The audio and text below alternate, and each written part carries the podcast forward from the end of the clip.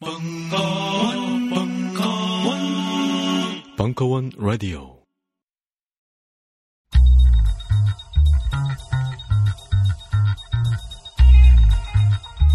여성들 주, 목. 특활반과 초급반으로 나뉘어 두 번 진행되는 미팅에서 최초로 남자가 먼저 마감됐습니다. 자신만의 취미를 가진 덕후 여성 동지들은 모니터만 벗삼지 말고 벙커원으로 나와보세요. 비슷한 취미를 가진 남정네를 득템할 수도 있습니다. 3차원의 남자 사람과 놀아줌으로써 여성 덕후의 기계를 만방에 뽐내보세요. 자세한 사항은 벙커원 행사 공지에서 찾을 수 있습니다. 이번 일요일이니 서두르세요. Welcome to the real world. 벙커원 특강은 평산네이처 아로니아진, 주식회사 사이들의 소다 스파클, 포켓 EBS와 함께합니다. 본 광고야말로 여러분들께 양질의 팟캐스트를 들려드릴 수 있는 원동력이 됩니다.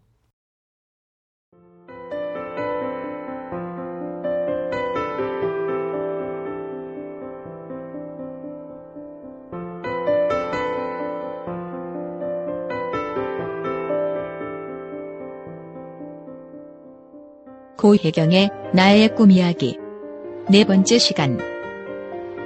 내 안에 있는 또 다른 나 만나기.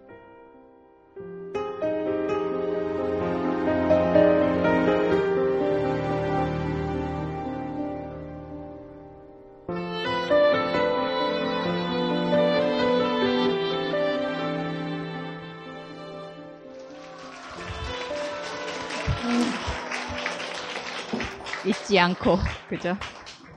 그 휴가 안 가셨어요? 다녀오셨나? 저는 지난번 강의하고 그 다음날 가서 어저께 왔어요. 그냥 거기를 좋아해요, 제가. 시베리아가 왜 이렇게 일단 광활하다는 게 되게 좋고요. 또 한 번도 안 건드려진 땅의 냄새가 굉장히 많이 나는 곳이잖아요. 여전히 그죠? 관광객들도 별로 안 들어가고 그래서 그 그런 느낌들이 저는 되게 좋아요. 하여튼 넓게 터진 거를 되게 좋아합니다. 그래서 시베리아를 왜 도스토옙스키나 이런 사람들이 그러니까 러시아의 희망을 왜 그쪽에서 찾았는지 그런 거가 참 많이 느껴져 갔고요. 그 예를 하나 드리면 그러니까 바이칼 호수가 전, 전 지구의 담수의 5분의 1을 바이칼 호수 하나에 갖고 있는 물이에요. 그래서, 그러니까, 지구상의 물이, 우리가 마실 물이 끝장이 나면요. 바이칼 호수 물만으로 인류 전체를 30년간 먹여 살릴 수 있어요. 그러니까, 어마어마한 자원이고, 그리고 사실은 우리 민족이 원래 터전이었어요, 거기가. 그죠? 우리가 고아시아족이라고 그래서 그쪽에서부터 이쪽으로 흘러온 거 아시죠? 블라디보스톡에서 이렇게 고려인들이 사는 땅들을 이렇게 가면요. 우리가 정말 얼마나 대륙적인 기상을 원래 갖고 있던 민족이었는지에 대한 느낌들을 확연하게 알 수 있어요. 그러니까 그쪽의 사람들도 참 많이 다르고요. 그러니까 굉장히 모르는 역사 중에 하나가 그 유대인들이 뭐 이게 가스 열차에 실려가갖고 해갖고 다 죽고 어쩌고 그랬는데 사실은 고려인들한테도 그런 일들이 있었고요. 스탈린 시절에. 그리고 그러니까 중앙아시아로 거의 추방이죠. 그냥 갑자기 어느 날 기차로 다 태워갖고 40일간 달려갖고 중앙아시아 한복판에 그냥 내려놔 버리니까 그 한 해를 못 넘겨서요. 한 해 겨울을 못 넘기면서 두 살 이하의 아이들이 전멸했어요. 그런데 어, 그 땅에 그래도 이렇게 벽실을 가져가 갖고 쌀 농사를 처음 시, 이렇게 짓기 시작한 사람들이 고려인들이고요. 그러니까 소련 시대에 그 모범 농장이라 그럽니까? 뭐 그런 것들이 대부분 고려인들이어서 어, 처음으로 그러면 요거도 먹을 거예요, 그죠? 그럼에도 불구하고 진짜 그 우리 민족이라는 사람들이 얼마나 강인하고 어떤 특별한 지혜가 있는 사람들인가 그런 느낌들을 느낄 수 있는 것 같아요. 지금 여기서는 별로 그 여자애들 골프 잘하는 거 말고는 별로 그런 느낌 가질 데 없잖아요, 그죠? 근데 실제로 그런 느낌들도 나고요. 옛날 그 발의 땅이나 이런 데 가보면 진짜 멋있어요. 너무나 비옥하고 그래서 조금 다른 느낌 음, 그런 게 있어서 제가 그, 그 지역을 굉장히 좋아하고요.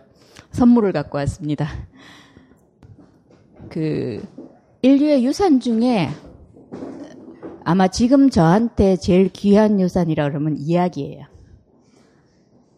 그러니까 시베리아 갔다 왔으니까 그 알타이 이야기 하나를 들려드리면서 이야기가 오늘 강의 시작할게요.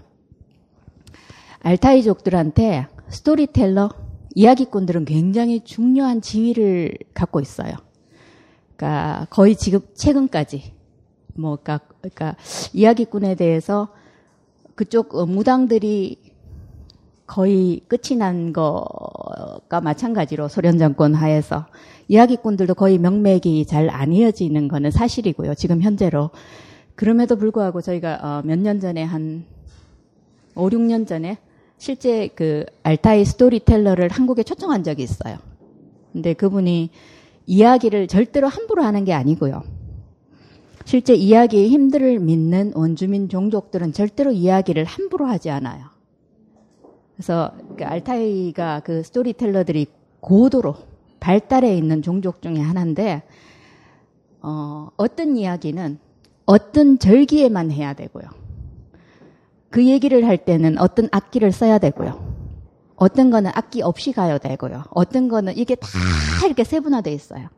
그래서 storyteller는 언제나 거의 모든 문화권에서 스토리텔러, 왕, 샤만, 대장장이 이 사람들은 다 동급이에요.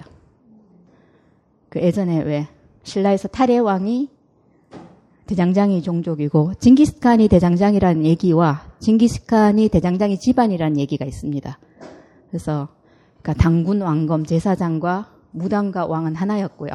근데 다 같은 급이었어요. 이렇게 분화가 된 종족이 있고 서로 같이 하는 어, 이야기가 있는데 어쨌거나 그 지역에서 온 그, 어, 제대로 전통을 지키지 않는 알타 이야기지만 너무 멋있는 이야기예요. 어쩌면 우리 민족하고 연결되어 있을 수 있는 얘기들입니다. 그러니까 우리가 고아시아족이기 때문에요. 그, 이 이야기는 카이치 치익이라 그래서 스토리텔러의 이야기예요. 근데 이 스토리텔러가 그러니까 가을 스산한 그러니까 어둠이 백야가 있는 나라죠, 거기가. 그래서 어둠도 굉장히 빨리 오죠. 그러니까 어둠이 땅을 지배하기 시작할 무렵에 사람들이 불가에 모여 앉아갖고 storyteller의 이야기를 들어요. 근데 이 이야기가 그 알타이족에서 아주 전설적인 용사에 관한 warrior 전사에 관한 이야기예요. 사람들이 이제 storyteller가 이야기하는데 storyteller의 이야기의 호흡에 아니면 몸짓에 그 이야기 속에 그 무용담들의 긴장감에 다 이렇게 빨려 들어가고 그러면서 일곱 날 일곱 밤이 지났어요. 일곱 날 일곱째 밤 마지막에 이야기를 다 마치고 그러니까 8일째 되는 아침에 동이 트자 이야기를 다 마쳤기 때문에 이야기꾼이 말을 타고 산꼭대기 자기 집으로 돌아가요. 근데 7일 낮 밤을 샜기 때문에 완전 초토화되는 상태죠. 그래갖고 반은 자고 깨고 바고 깨고 뭐 말이 이끄는 대로 이제 자기 집을 가고 있는데 잠이 들었는지 깼는지 갑자기 천지가 진동하는 소리가 들려요. 그리고 나무가 거꾸로 돼 있어요.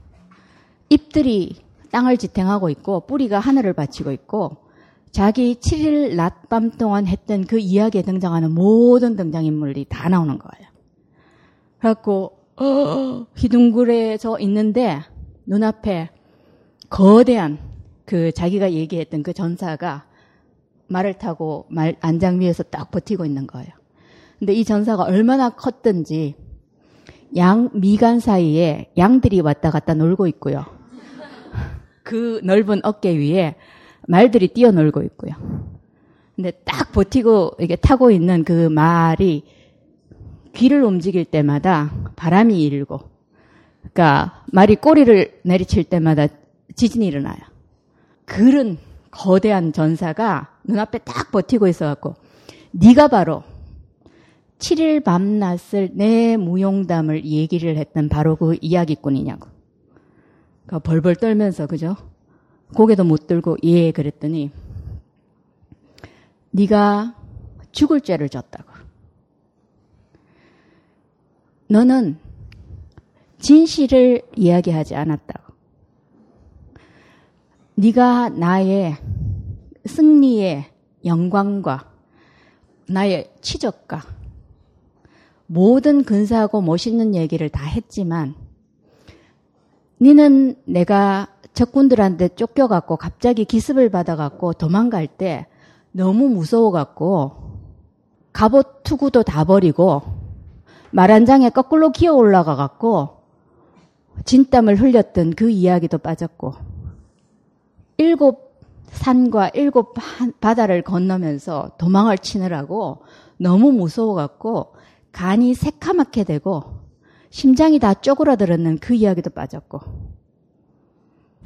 너는 사람들한테 진실을 얘기하는 게 아니라 반쪽짜리 얘기만 했다고. 그 소리를 듣고 카이치 치익이란 스토리텔러가 말을 탈고 몰아갖고 숲속으로 들어가서 다시는 돌아오지 않았다. 그러면서 이 알타이 지역에서 그러니까 유일하게 네 명의 스토리텔러만이 자기의 영혼을 걸고 목숨을 걸고 이 전사의 이야기, 그러니까 알타이의 영웅담들을 이야기할 수 있는 스토리텔러들은 네 사람밖에 없었다라는 얘기가 있어요. 스토리텔러의 무게가 뭔지 아시겠죠? 그리고 동시에 우리가 자주 들어보는 얘기하고 조금 달라요, 이 얘기가. 그죠? 이런 근사한 얘기 들어보신 적 있으세요? 우리한테 친숙한 얘기는요, 그 앞부분에서 끝나는 거예요. 칼치 치익이 사람들한테 얘기했던 그 소리에서 끝나요, 그죠? 근데 온전한 진실이 아니라는 거예요. 그러니까 만일에 우리가 성장하면서 크면서 늘 이런 얘기를 듣고 자랐다면 어떻게 됐을 것 같습니까? 근사한 영웅의 얘기와 뭐, 뭐 무슨 성공 어쩌고 1등 뭐 어쩌고 이런 사람들의 스토리와 우인전과 이 모든 모든 모든 이야기를 우리가 읽으면서 들으면서 자랐어요. 그죠? 근데 만일에 우리가 이런 이야기를 듣고 자랐으면 우리가 어떻게 달라졌을 것 같으세요? 그러니까 그래서 고도로 발달한 우리의 문명화 이런 데는 없는 지혜들이에요. 그죠? 온전한 드라마가 아니라는 거예요. 그래서 그래서 우리는 더 많이 가면 써야 되고요. 더 많이 위장해야 되고요. 어떤 부분을 드러내면 안 되고요. 음, 점점 점점 편향된 사람으로 발전해 갈 수밖에 없는 이런 지혜의 이야기가 없다면요. 그러니까 어마어마한 얘기예요. 사실은 이 이야기가 그러니까 온전한 드라마가 되려면요. 온전한 이야기가 되려면 그림자도 포함돼야 된다는 거예요. 우리가 듣고 싶은 얘기, 보고 싶은 얘기만 듣는 게 아니라 그러니까 이 어두운 부분, 그러니까 실패한 부정적인 가리고 싶은 이런 것들이 다 들어가는 드라마가 온전한 드라마라는 거예요. 그래서 이 부분이 그림자 심리학적 용어로 그림자라 그러고요. 그러니까 오늘 주제가 그림자에 대한 얘기예요. 이 엄청난 얘기가 거기 그 땅에 있었다는 건 너무 대단한 일인 것 같아요. 실제 우리들이 듣고 사는 이야기가 어떤 건지에 대해서 조금 극단적인 경우이기는 하지만요. 이건 실제 스토리예요. 그러니까 제 친구 이야기여갖고 아마 그림자. 우리가 얼마나 편향된 정보만 우리한테 제공되는가에 대한 거를 어, 아마 그러니까 이야기가 좋을 것 같아갖고요.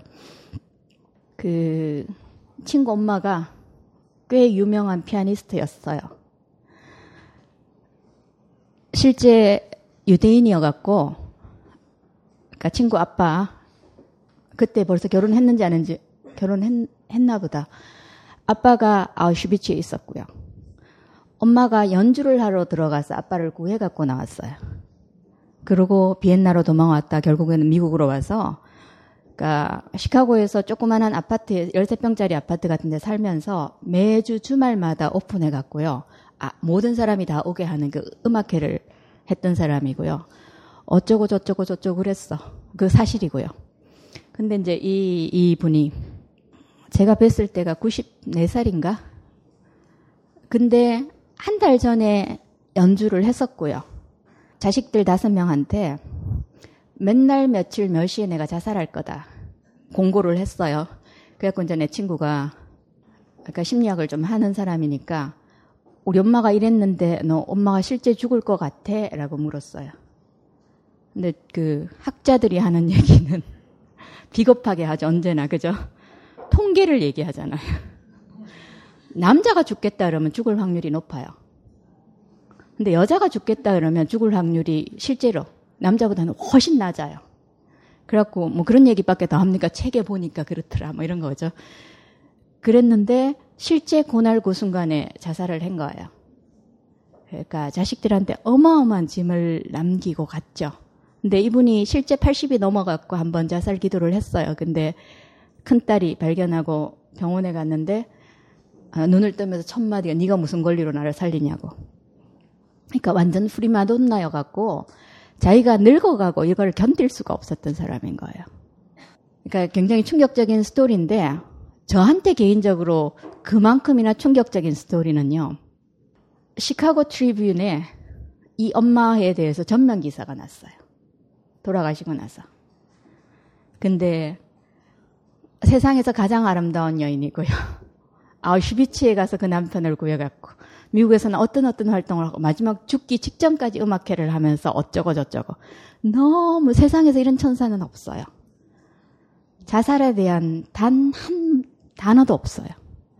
그리고 그런 방식으로 자살을 했다는 것은 더더욱이 없고요. 그냥 자연사 한 것처럼 그러니까 우리는 그런 얘기를 읽고 살아요. 그죠? 그러니까 온전한 이야기는 아니라는 거예요. 그러니까 내 친구가 아직도 헤매고 있는 것이 버클리 박사예요. 그럼에도 불구하고 평생 실업자로 살면서 아직도 헤매고 있는 것의 큰 부분은 자기 엄마 이슈를 극복을 못해요. 마지막 순간까지 그랬죠. 이게 뭐냐 하면요. 우리는 다 겉으로 가면을 써요. 그죠? 드러내고 보이고 싶은 부분만 보이고 산다는 거예요. 그런데 이게 언론이나 이런 데서 부하 내동을 하면요. 미담이 필요하면 거기까지 쓰는 거예요. 별로 거짓말은 아니잖아요. 그죠? 근데 이 영웅담이 네가 진실을 얘기하지 않았다라고 하는 그 진실의 가치에는 해당되지 않는 거예요. 그죠? 그래서 우리가 세상에 드러내고 싶고 보여주고 싶고 일반적으로 표현하는 이 부분을 그러니까 페리소나라고 그래요. 가면. 요 모습이 있고요. 그런데 그 뒤에 다른 드라마가 있다는 거예요. 그러니까 이게 같이 가야 온전한 드라마지 우리가 페리소나만 보게 되고 만나게 되면 언제든지 이런 모습이 날 때마다 크게 실망하죠.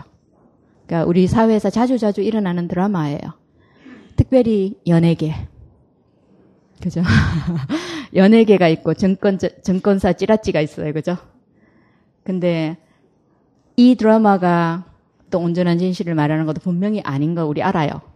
그럼에도 불구하고 이렇게 열심히 씹어야 되는 이유가 있어요. 그죠? 이쪽이 페리소나 왕국이라 뭔가가 균형 맞추는 역할은 있는 거예요. 그죠? 근데 둘 다 진실은 아니에요. 만들어진 드라마도 많고 뭐 어쩌고 어차피 거짓과 거짓에 그러니까 우리가 다른 사람들한테 보여지는 모습도 이렇게 편향된 모습이고요. 또 동시에 우리가 읽고 알고 만나는 세계도 꽤 편향된 부분들만을 보고 있다는 거예요. 개인적이든 집단적이든 그러니까 우리가 연출하는 이미지, 이미지에 속고 속이 키고 그렇게 해 살아가죠. 특별히 대통령 선거를 한다 내지는 이미지 전쟁이잖아요. 그런 이미지들을 만들어내려고 사진 한 장을 찍는데 어떤 단어를 구호로 내세우는데 얼마나 총력을 기울입니까? 근데 페리소네가 나쁜 게 아니에요. 인간은 페리소나 없으면 못 살아요. 그러니까 수녀님들 계세요. 그죠? 저 어, 복장이나 모습만으로 우리가 수녀님에 대한 이미지가 있어요. 이거 없으면 못 살아요. 어, 우리 각자 각자 다 집에서 맨날 바자마만 입고 있는 저도 나올 때는 이러고 나오잖아요. 그러니까 페리소나는 필수 불가결한 거예요. 근데 페리소나를 없애야 된다, 아니면 이거를 극복해야 된다, 이 말도 맞는 말은 아닙니다. 인간은 페리소나가 필요합니다. 그러니까 여기 있을 때는 이렇고요. 제가 우리 아이 엄마 노릇할 때는 어떻고요. 전혀 전혀 이렇게 여러 여러 여러 딴 모습들이 있는 거잖아요. 그런데 문제는요. 페리소나가 자기인 줄 알면 극단적인 드라마가 마를린 monroe처럼 되는 거예요. 진짜 나의 모습과 사람들이 요구해서 만들어진 나의 모습이 구분이 안 되면요. 그럼 나는 없는 거죠. 그러면 그런 극단적인 선택을 할 수밖에 없죠. 그래서 문제는요. 인간은 다 이런 양쪽이 있는 있어야 살아가는 거고요. 그런데 이 양쪽의 간극이 크면 클수록 취약한 존재라는 거예요. 뭐 이렇게 신비주의 뭐 이런 사람들 있잖아요. 그죠? 그럴수록 취약합니다. 페리소나란 다르게 얘기하면요. 그러니까 그리스어로 이게 가면이란 뜻이에요. 내가 누구인지 인식하고 있는 나가 가면일 수도 있습니다. 나는 이런 사람이야. 내가 보이는 알게 모르게 연출하는 이미지이기도 하지만요. 그림자는 이 페리소나의 뒤에 가려서 거의 표현이 안 되거나 밖으로 드러나지 않는 모습이 그림자들이에요. 요 두 가지는 언제나 같이 갑니다. 내 가면이 두꺼우면 두꺼울수록요. 그 뒤에 그림자도 짙고 큽니다. 그림자의 특질이라는 거는 이렇게 내재적으로 숨기고 가리고 드러내지 않는 게 특질이에요. 그림자가 있다는 걸 어떻게 알 수 있느냐? 그림자 노출이 되죠. 표면으로 올라올 때가 있습니다. 우리가 굉장히 냉소적인 무드가 돼 있을 때, 어떤 상황에 대해서 아주 삐딱선을 타고 있을 때 툭툭 불거져 나오는 말들 있죠. 어. 고를 때도 보면 그림자가 표면으로 올라와요. 굉장히 충동, 충동적인 행동들. 머리나 이성이나 이런 게 작동 안 하고요. 완전히 여 아래에서 나오는 게 날 것이 그대로 나올 때가 있어요. 그죠? 그런, 그럴 때도 그림자가 등장하고요. 통제 못하고 자결하는 분노. 이런 것들이요. 그리고, 어, 완전히 무분별한 상태로 나오면 저거는 인간이 아니고 괴물이야. 우리 보통 그렇게 말할 때 있죠. 텔레비전을 보거나 뭐를 뭐를 하거나, 그죠? 그래서 그림자 만나기는 사실은 쉽습니다. 아침 신문 한 번만 열심히 읽어보면요. 그러니까 제가 보통 이렇게 요즘 뭐, 뭐, 뭡니까 스마트폰 뭐 이런 거 없어요. 그래갖고 집 떠나면 저는 아무하고도 연락 안 해요. 뭐 세상에 전쟁이 일어나면 알 거고 우리 엄마 위독하다 이러면 어떤 식으로든 연락 올 거예요. 그죠? 그거 아니면 뭐 별로 별로 근데 보름 동안 아무 그런 거 안 듣다가요. 공항에 딱 내려갖고 그 공항 열차를 타고 오면서 그 밑에 이렇게 연합뉴스처럼 자막으로 뜨는 거 있잖아.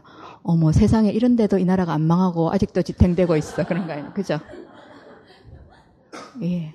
그러니까 하여튼 그런 것만 보면요. 그림자는 쉽게 만날 수 있어요. 그런데 개인적으로 그림자가 자아보다 에너지가 더 커지면 어떻게 되는가? 그러면 잡아먹히죠. 그림자가 작동을 해요. 그러니까 얘가 내, 를 멋대로 좌지우지한다고요. 그러니까 예를 들어서 문학 작품에서 지킬과 하이디에서 치유자인 지킬 속에는 하이디가 있어요. 그런 파괴적인 살인자가. 그런데 하이디가 에너지가 더 커져 버리면요. 그게 밖으로 표출되죠. 그러면 괴물 본성이 밖으로 나오는 거죠. 그죠? 근데 이런 사람들한테만 있는 게 아니라 우리 모두한테 이 양쪽은 다 있습니다. 그림자가 자보다 에너지가 더 클 때 주로 보이는 형태들이요. 어떤 중독들, 아니면 섭식장애들, 시기, 비난, 아니면 병리적인 바람둥이, 여자든 남자든, 뭐 노심초사, 불안, 뭐 이 모든 것들이요. 그러니까 우리 숙제는 숙제이자 의무예요. 이 그림자를 어떤 식으로 내 의식적으로 통합시키느냐라는 게 그 우리의 과제이고 우리의 의무예요. 첫 강의, 둘째, 두 번째 강의 생각하시면요. 그림자가 내 건 줄 모르면 어떻게 된다 그랬어요? 투사를 해요. 그죠? 다른 사람한테 저 나쁜, 저 파괴적인, 저 어떤으로 다 넘어가게 된다는 거예요. 그래서 투사가 선택권이 아니라는 거예요. 그러니까 우리가 할 수 있는 거는 이 투사에 대해서 얼마만큼 내가 책임을 지는가의 이슈예요.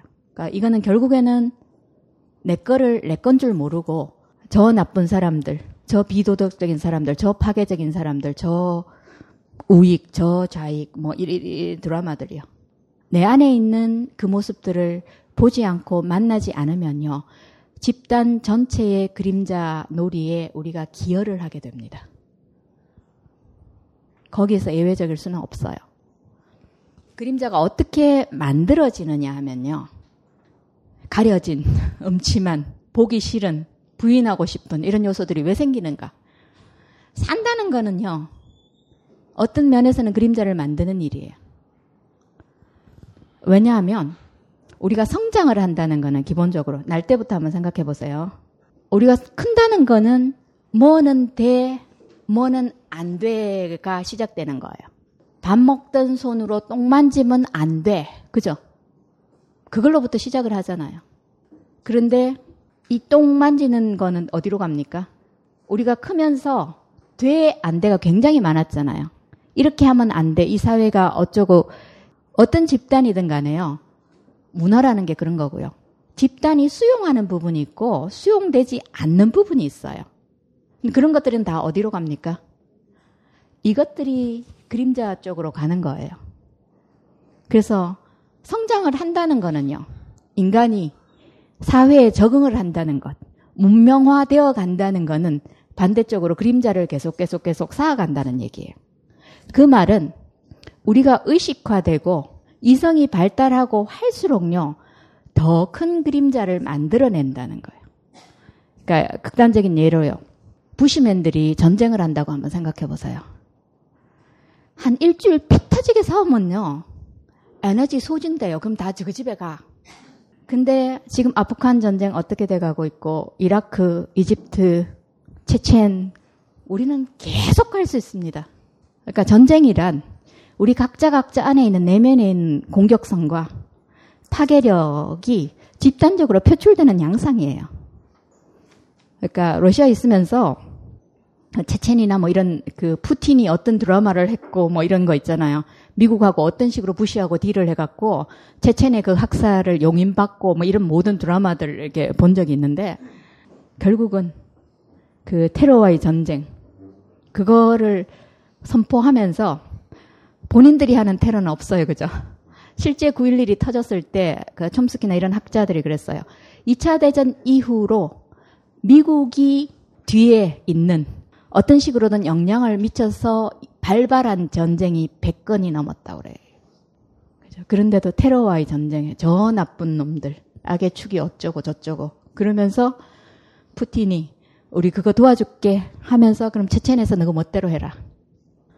하여튼 그 이런 이런 이런 드라마들이 결국에는 내 안에 있는 공격성, 내 안에 있는 파괴력 거기서부터 출발을 한다는 거예요. 근데 그림자하고 자아는 그래서 언제나 시소놀이를 해요. 시소가 이래요, 그죠? 중심이라고 치면 이쪽에 뭐가 놓여지면 기울어요, 그죠? 문제는요, 시소는요, 이게 극단적으로 가면 이렇게 뒤집어져요. 혹시 그 드라마 아시겠어요? 우리 주변에서 그런 사람 못 봤습니까? 떠오르는 분들이 있을걸요? 옛날에 제일 선봉에서 민주화 투사였어. 그런데 지금은 극우의 대변인이 돼 있어요. 그런 사람 많죠? 이런 드라마예요, 결국에는. 이들이 굉장히 열심히 살았지만 성숙하게 살지는 않았어요. 대표적인 예로 안델센. 한국 사람 예 들으면 곤란해지니까. 안델센 옛날에 죽었으니까요. 그 안델센이 거의 사생아로 태어났나 뭐 그래갖고 조금 어, 여자에 대한 거부감 이런 게 굉장히 커요. 그래서 평생 동정이었다고 얘기를 합니다. 그런데 마지막 죽는 순간에 그 병원에서요. 혼수 상태에서 나온 얘기들이 그냥 포르노에서도 찍기 어려운 그런 망발들을 마구 쏟아내 갔고요. 아무도 간호사들이 그 방에 들어가지를 못할 정도로. 그러니까 사실은 그림자들이 그렇게 작동을 하죠. 일방적으로 이렇게 편향화돼 있던 거 이 자체가 문제라는 거예요. 성숙한다는 거는 이거의 균형점을 잡는다는 얘기고요. 예전에 원시인들 소위 말해서 자연과 땅과 뭐 이렇게 모든 거하고 조화를 이루고 살아가는 사람들은 우리만큼 편향되지 않아요. 근데 우리는 한쪽으로 극단적으로 편향돼 있다는 거고요. 이거는 굉장히 취약한 드라마고요. 그러니까 세상에서 제일 위험한 교훈 이라 그럽니까? 부모들이 해주는 이야기 아니면 교회가만 하는 얘기, 종교가 하는 얘기 중에 하나가 착하게 살아라. 뭐가 착한 겁니까? 그러니까 착하게 살아야 여기다 하나 더 붙으면 착하게 살아야 사랑받을 수 있어. 이쯤 되면 죽이죠. 그래서 그러니까 죄책감 세탁 이런 거 있잖아요. 인간을 억압할 수 있는 제일 잔혹한 드라마에는요 보면 죄책감하고 종교적인 신앙이 결합돼 있으면요. 그러니까 예를 들어서 어떤 분이 끝없이 남편한테 두드려 맞고 어쩌고 저쩌고 모든 학대를 다 당하는데 계속 참아요. 그러니까 왜 참는지 이해 안 되죠. 그런데 종종 이런 사람들 드라마 속에요. 예전에 어릴 때 성폭행을 당했어. 나는 내 죄를 보속해야 돼. 이쯤 되면요. 그러니까 학대의 끝으로 갈 수 있어요. 이 두 드라마가 결합하면 정말로 위험해질 수 있습니다. 그 자아와 그림자가 이 시소 게임이라고 그랬어요. 그죠? 안델센처럼 안 되려면 그러면 내 안에 가둬 있던 이 모든 쓰레기들이 한꺼번에 나와 갖고 모든 쪽팔림을 그런 거를 안 하려면 어떻게 되느냐. 결국에는 이쪽에다가 하나를 쌓으면요. 이쪽에도 하나를 쌓아야 돼요. 그러니까 이 균형감을 유지하는 거가 유지하려는 노력이요. 그러니까 힌두에서 안 한다라는 완전한 지복이라 그럽니까? 그런 얘기들은 요거에 온전한 균형을 잡는다는 얘기예요. 근데 이 온전한 균형이라는 게 옛날에 그 저희 그 로버트 존슨 선생님한테 완전히 균형을 이루면 어떻게 됩니까? 그러더니 로버트 존슨 대답이 니 살아 생전에 그런 일 없을 거니까 걱정하지 마. 예. 이거는 그냥 어, 범인 이론적으로 가능한 얘기지 이게 어떻게 균형이 착 맞아지겠습니까? 그죠? 최소한 왔다 갔다 하면서 이 정도를 해주는 것과 그게 성숙한 사람들의 자세고요. 한쪽으로 이렇게 편향되면 어떻게 되냐 하면요. 편향되면 될수록요. 이쪽 힘들이 자체 자생력을 가져요. 그러면 어느 순간에 괴물이 되죠. 감당이 안 되는 어, 일들이 그런 식으로 일어납니다. 그 이미지들을 아주 잘 볼 수 있는 어, 드라마 중에 하나가 어, 반지의 제왕 보셨어요? 1편. 그 호빗이라는 어, 빌보 아시죠? 처음에 쿡 반지를 갖고 있는 빌보 아저씨가 호빗 자체가 프로도를 보시면 알겠지만 너무나 선량한 그냥 땅적인 일상의 어떤 재미를 충족하는 너무나 어, 평화로운 사람들이에요, 그죠?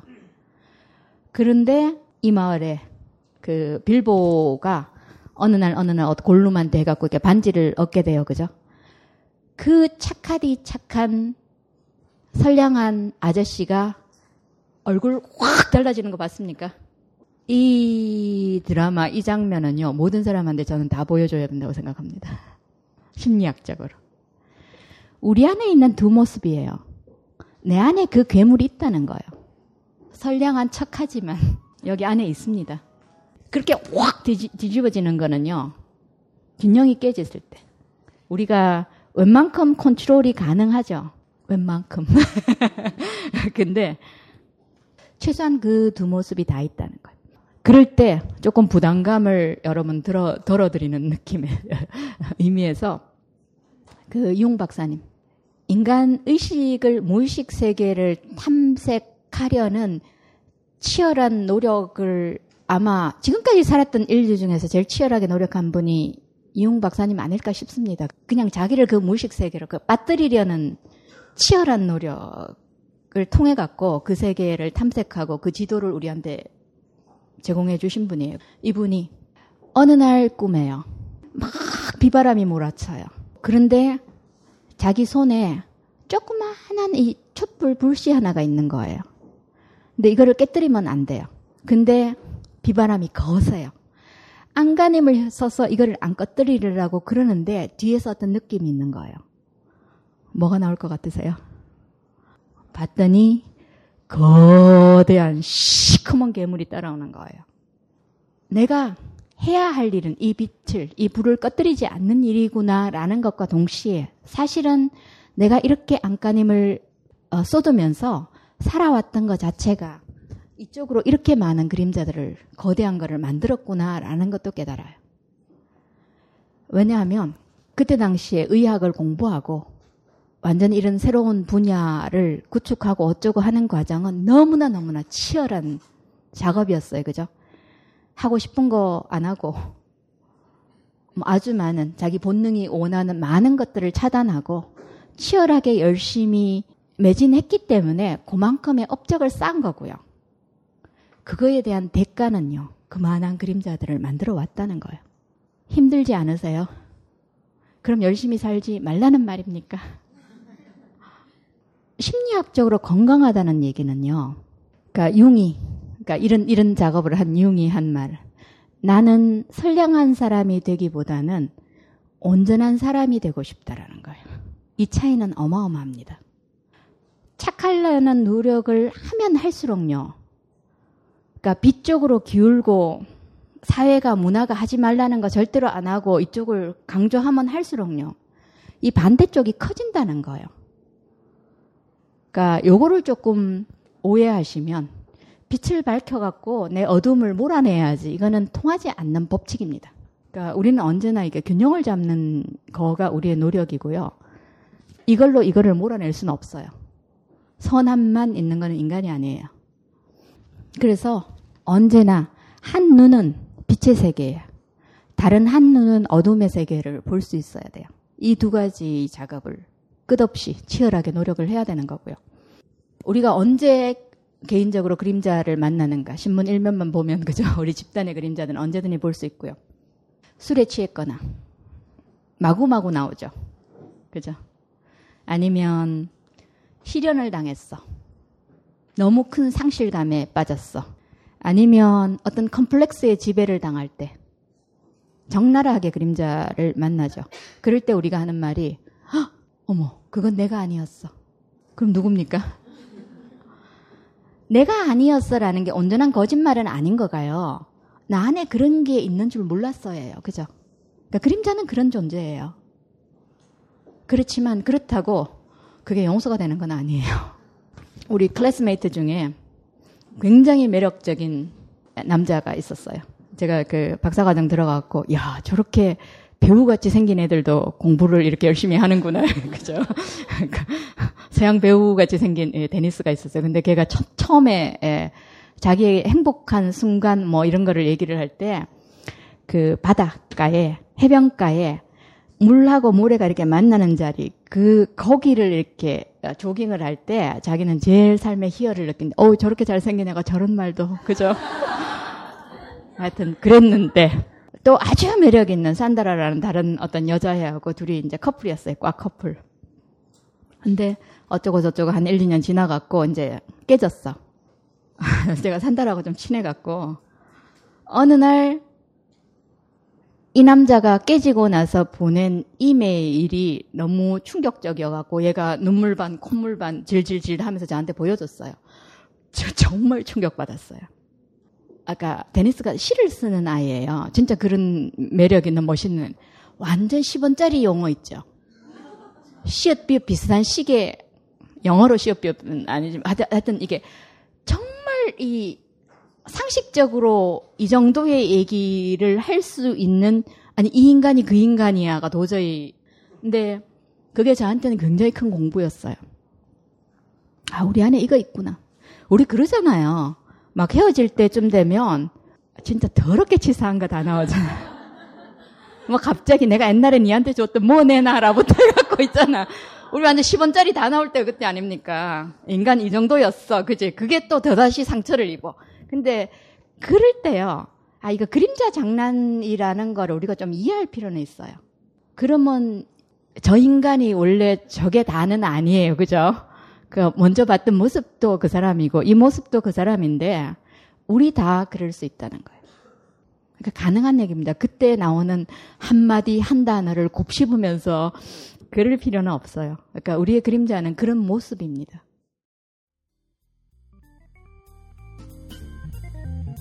오늘 받자마자 한 봉 희석해서 애인 주고 한 봉 희석해서 제가 마셨는데 반 정도 마셨더니 속에서 불길이 올라오더라고요. 저는 눈 치유 목적으로 구입했습니다. 보름간 시음한 결과 눈이 상당히 좋아진 듯합니다. 몸 안에 정화 작용이 일어난다는 느낌, 그리고 자율신경계가 강화된다는 느낌을 받습니다. 숙취가 없어졌습니다. 그리고 아침마다 화장실 사용 시간이 훨씬 짧아졌습니다. 한 방에 쏙 이라는 느낌? 이상은 평산네이처 아로니아진에 대한 딴지일보 회원분들의 후기였습니다. 평산네이처 아로니아 진 40% 특별 할인 오직 딴지 마켓에서만 독점으로 진행됩니다.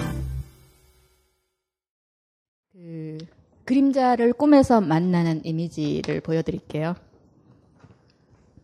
굉장히 고상 우아 그런 그런 아줌마 명품 옷 같은 걸 걸치고 다니는 어떤 그런 아줌마 있어. 그랬는데 이 아줌마가 꿈에 거의 유럽에서 카니발 같은 게 막 일어나는 거예요. 자기가 길에 있는데 그래갖고 막 사람들이 다 이상한 마스크 쓰고 오만 이상한 짓을 하면서 행패 난동 비슷한 것도 오고 가면서 음악은 완전 그냥 난장의 그 깽가리 징뭐 요령 뭐, 뭐 오만 오만 것들이 막 다 흔들어가면서 생 난리가 그러니까 이 아줌마가 절대로 그 곁에 가지 않을 모든 드라마가 다 펼쳐져 거리에서 그래서 꿈속에서 우리 잔머리 굴리잖아요. 이 길에 있다가 저 애들한테 잡히면 큰일 나니까 길거리에 있는 이 그 커피숍 앞에 내놓은 그 의자들 있잖아요. 그죠? 거기 앉아서 나는 아닌 척하고 앉아 있어야지 뭐 이러, 이러는 꿈들 있잖아요. 그죠? 그러니까 이런 게 전형적으로 그림자가 적나라하게 등장하는 꿈이에요. 우리 안에 고상, 우화, 얌전, 뭐 모든 귀감 뭐 이런 비슷한 거 있잖아요.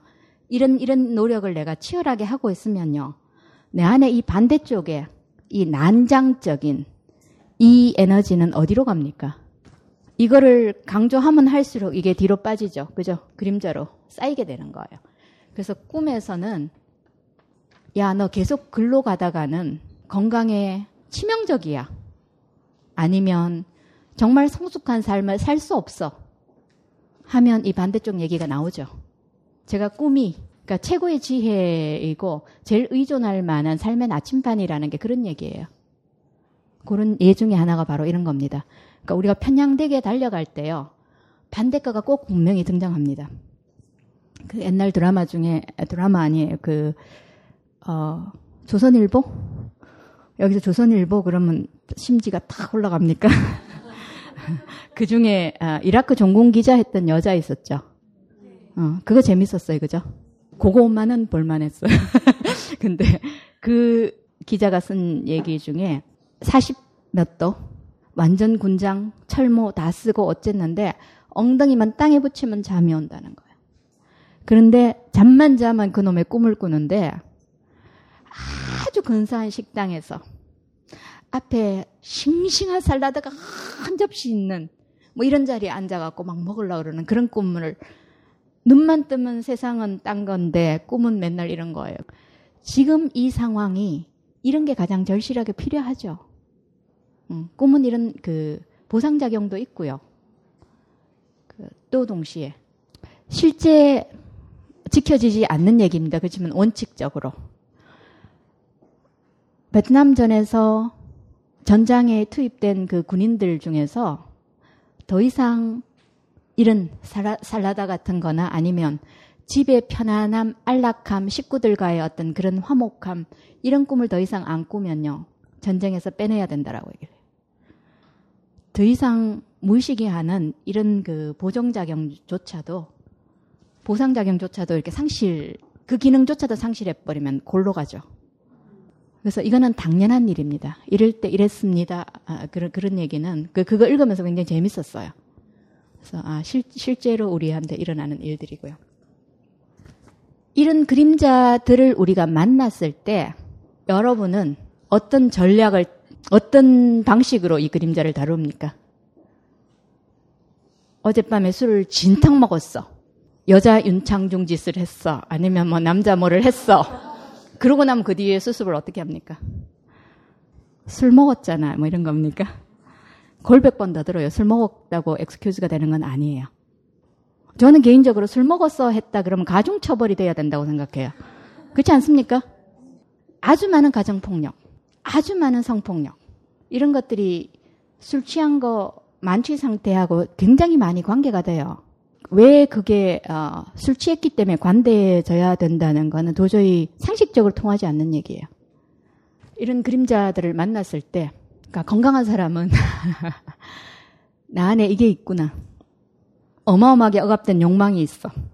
그러면 이거를 제대로 다룰 수 있는 건강한 방법은 뭐냐 이런 걸 고민해야 되죠. 물론 사고 낸 거에 대한 수습과 사과와 이런 건 다 필요한 거고 당연히요. 근데 우리 대부분의 일반인들은 술 먹었어 라는 얘기는 부인, 억압, 에이, 제정신이면 내가 그랬을 리가 없지. 계속 이런 식으로 가면요. 우리는 투사를 하게 됩니다. 대체로요, 인세스트. 그러니까 아버지가 딸을, 아버지가 아들을, 가정 내 성폭행 이런 부분들이요. 어, 우리 사회가 적지 않습니다. 제가 예전에, 그러니까 미국에서 처음 그거 공부할 때 도대체 인간들이 희한하구나. 별의별 짓을 다 하는 사람이 서양 사람인 줄 알았어요. 근데 제가 한국 와서 그동안 꿈 작업 하면서 서양보다 더 심했으면 심했지 결코 작지 않습니다. 우리는 굉장히 심각해요. 그런데 대체로요, 여기도 이 부인과 억압과 주사의 드라마가 게재되는 게요, 대체로 내가 내 아버지한테 당한 사람이요, 내 자식한테 똑같은 일을 할 수 있는 확률이 훨씬 많습니다. 성폭행을 한 사람도, 당한 사람도 망각하는 경우가 굉장히 많습니다. 실제로 내 삶에서 이런 일이 일어나는지 전혀 몰라요. 그런데 어릴 때 그런 일이 있었어, 그죠? 굉장히 무의식 속으로 들어가 있어. 나는 전혀 모르고 살았어요. 그런데 내 아이가 크는데 고맘때의 나를 보면요. 그때에 망가졌던 내가 보이는 거예요. 그럼 짓밟아야죠. 그러니까 이런 이런 범죄 가장 끔찍한 일들에서도 이 투사의 드라마가 게재되어 있다는 거예요. 그러니까 내가 내 숙제를 하지 않으면요. 이런 쳇바퀴를 돌 확률이 훨씬 높아지죠. 개인적인 차원이 있고요. 또 집단적으로 그림자 이슈들이 어, 투사할 때도 얘기를 했어요. 그죠? 백인이 흑인한테 소위 말해서 1세계 사람들이 3세계 사람들한테 조금 선진화, 문명화 됐다는 우리가 연변이나 소수민족한테 아니면 기독교인들이 무슬림한테 뭐 수많은 수많은 이런 그 드라마들이 인류 역사상 있었던 가장 끔찍하고 잔인한 사건들은 이 그림자 투사의 드라마들이에요. 나치가 유태인한테. 그런데 이거를 종식시키는 근본적으로 유일한 대책은요. 우리 각자 각자가 우리의 그림자를 의식적으로 작업하는 수밖에 없어요. 근원적으로 집단이 어떻게 하자, 제도를 만들 어떻게 예, 그건 반드시 필요한 작업이지만 근원적으로요. 우리 안에 있는 내면의 이 어두움을 만나지 않고 다루지 않으면요. 나 안에 전쟁에 대해서 잔혹사에 대해서 부인하고 있는 일본 사람 있다면 그거를 바깥 사람한테 투사하죠. 저 나쁜 일본 놈을 계속 드라마를 반복하죠. 근데 이거를 종식시키는 유일한 길은요. 한 사람 한 사람으로부터 시작한다는 거예요. 그러니까 투사라는 거는 책임감 회피고요. 궁극적으로는 어마어마한 파괴력을 갖고 있을 뿐만 아니라 개인적으로도 엄청난 손실이에요. 사실은 그게 나쁜 에너지, 다룰 수 없는 에너지 이런 차원의 문제가 아니에요. 거기 안에 어마어마하게 숨어 있는 보물과 황금이 있습니다. 그 다음에 첫 번째 그림자를 만났을 때 부인, 나 안에 저런 거 없어. 그 다음 두 번째, 더 착하고 더 좋은 일 많이 해갖고 내 어두운 부분을 몰아내야지. 이게 기독교 메시지입니까? 만일에 이게 기독교 메시지라면요. 이거는 심리학적으로 완전히 오류를 토대로 한 기반이에요. 이거는 가능하지 않는 방법입니다. 빛으로 어둠을 몰아낼 수 없어요. 빛이 더 커진다는 거는요. 내 그림자가 더 커진다는 얘기예요. 예를 들어서 라즈니 씨. 혹시 라즈니 씨를 아시는 세대입니까? 우리 한때 저희 세대는 그 책 안 읽고는 지성인이 아니었습니다. 그래서 다 그 읽었어요. 그랬는데 조금 있더니 이 아저씨가 미국을 가갖고 오레곤에 가서 이상한 뭐 이렇게 막 성벽을 쌓아놓고 그 안에서 오만 뭐 오만 일들이 다 일어나고 이 사람이 나중에 큰 문제가 되고 부각하고 어쩌고 어쩌고 죽었나? 그때 이렇게 롤스로이스만 49대가 있었다고 그랬어요. 소위 말해서 인류 여러 사람들 중에서 깨달은 이라고 우리가 추앙하던 사람이었잖아요. 근데 어떻게 명상이나 어떤 작업도 안 한 이런 사람도 저지르지 않을 이런 짓거리를 할 수 있습니까? 의문표 안 들으세요? 그러니까 만일에 빛으로 어둠을 몰아낼 수 있으면요. 이 사람들한테는 어둠이 요, 요만해갖고 크게 이 사람을 잡아먹거나 좌지우지 하면 안 돼요. 그죠? 아니에요. 이게 커질수록요. 이것도 커지는 거예요. 그래서 더 큰 그림자를 갖고 있는 사람들이에요. 뒤집어지는 건 한 방의 문제입니다. 그래서 언제나 모든 신화들에서는요. 그러니까 예수님 사막에서 그러니까 예, 얘기도 마찬가지고 부처님 그 마야나 실현, 실현 그 시험 받을 때도 마찬가지고 언제나 마지막 유혹이 훨씬 더 큰 유혹인 이유가 그거예요. 이만큼 발달했기 때문에 이것도 이만큼 커져 있다는 거예요. 그에 걸맞는 유혹이 와야죠. 그럼 언제 끝나? 그림자 드라마는 끝날 수 없는 거예요. 죽으면 끝나요. 그런데 도움이 되는 거는요. 이게 진짜 드라마라는 거예요. 그 예를 들어서 아까 이 그림자 이슈하고 죄책감하고 신앙하고 결합되면 인간이 갈 수 있는 최고의 억압 드라마가 가능하다 그랬어요. 그죠? 그 어떤 성직자였어요. 꿈인데 수도원에 있는데 갑자기 어떤 울음소리 같은 게 자꾸 들리는 거예요. 그래서 그 자리를 따라서 가봤더니 세탁장이에요. 이쪽에 세탁기가 있고 이쪽에 그 고무다라 그러니까 손으로 빨 수 있는지 이런 게 있고 뭐 그래요. 근데 계속 소리가 애기 울음소리가 들려요. 그래서 탈수기 통 뚜껑을 열어봤더니요. 깐난쟁이가 완전히 탈수가 돼서 죽어 있어요. 이렇게 씻어내야 되고, 이렇게 쥐어짜야 되고, 이렇게 나를 해야 되는 게 뭡니까 도대체? 그러니까 언제나 이 정도의 억압과 그 자기 거의 학대 수준 아니에요. 그죠? 이쯤 가자면 죄책감이 이렇게 작용을 해요. 씻어내고 빨아내고 짜내고 세탁을 해내야 되는 우리한테서 지우고 싶은 오염들이면 이 정도 억압 드라마가 진행이 돼요. 그러니까 이분이 치열하게 노력을 하셨지만 모르셨던 거 하나가요. 이렇게 떨어내는 건 아니라는 거예요. 씻어서 제거하고 오물을 어떻게 하고 이렇게 하는 게 아니라는 거예요. 그러니까 방법적인 면에서 더 착하고 더 깨끗하게 하고 더 정화해 갖고 내가 이렇게 될 수 있을 것인가. 너무 착하려고 애쓰고요. 너무 완벽하고 완전해지려고 애쓰는 거는요. 거룩함의 상징이 아니라 취약함의 표식입니다. 그 불균형의 극단적인 예 하나를 드리고 그 잠깐 쉴게요. 어, 소위 말하는 우리 사회에서 성공가도라는 걸 그대로 다루는 사람 있잖아요. 그죠? 고등학교, 어떤 대학교, 어떤 은행 쭉 여기를 간 사람이에요. 근데 50에 들어서 극단적으로 우울증이 왔어요. 근데 우울증 때문에 휴직, 근데 또 휴직, 또 휴직, 또 휴직. 결국에는 더 이상 휴직이 연기가 안 되는 마지막 선까지 갔는데 결국에는 그만뒀어요. 근데 이분이 처음 휴직하고 집에서 세 달 동안 아침, 점심, 저녁 세 끼를 짜장면만 시켜 먹는 거예요. 세 달 동안. 그러니까 왜 그런 것 같으세요? 꿈에서 먹는 음식은 영적인 자양분이라 그랬어요. 그죠? 이 사람은 꿈에서는 아니에요. 그죠? 그러니까 저희보다 조금 윗세대면요. 우리들한테 짜장면은요. 무슨 내가 학교에서 제일 좋은 미술 대회 대상을 받거나 뭐 집안에 무슨 큰 좋은 일이 있거나 짜장면 아무 때나 먹을 수 있는 게 아니에요. 젊은 세대들이 조금 이해하지 못하는 그런 음식이에요. 그죠? 하여튼 특별해야지 한번 부상으로 받을 수 있는 게 짜장면이었다고요. 이 사람은 영적으로 허기가 져갖고요. 죽을 것 같은데 그거를 먹으면 좀 채워질 것 같은 거예요. 근데 이 사람이 몰랐던 거는요. 짜장면이 이 사람한테 상징적인 짜장면이 필요했지 진짜 짜장면이 필요한 게 아니라는 거예요. 근데 하루 세 끼 그거를 먹더래요. 서양에서 정신 분석을 하러 분석가를 찾는 나이 제일 빈도수가 높은 거가요. 만 49세.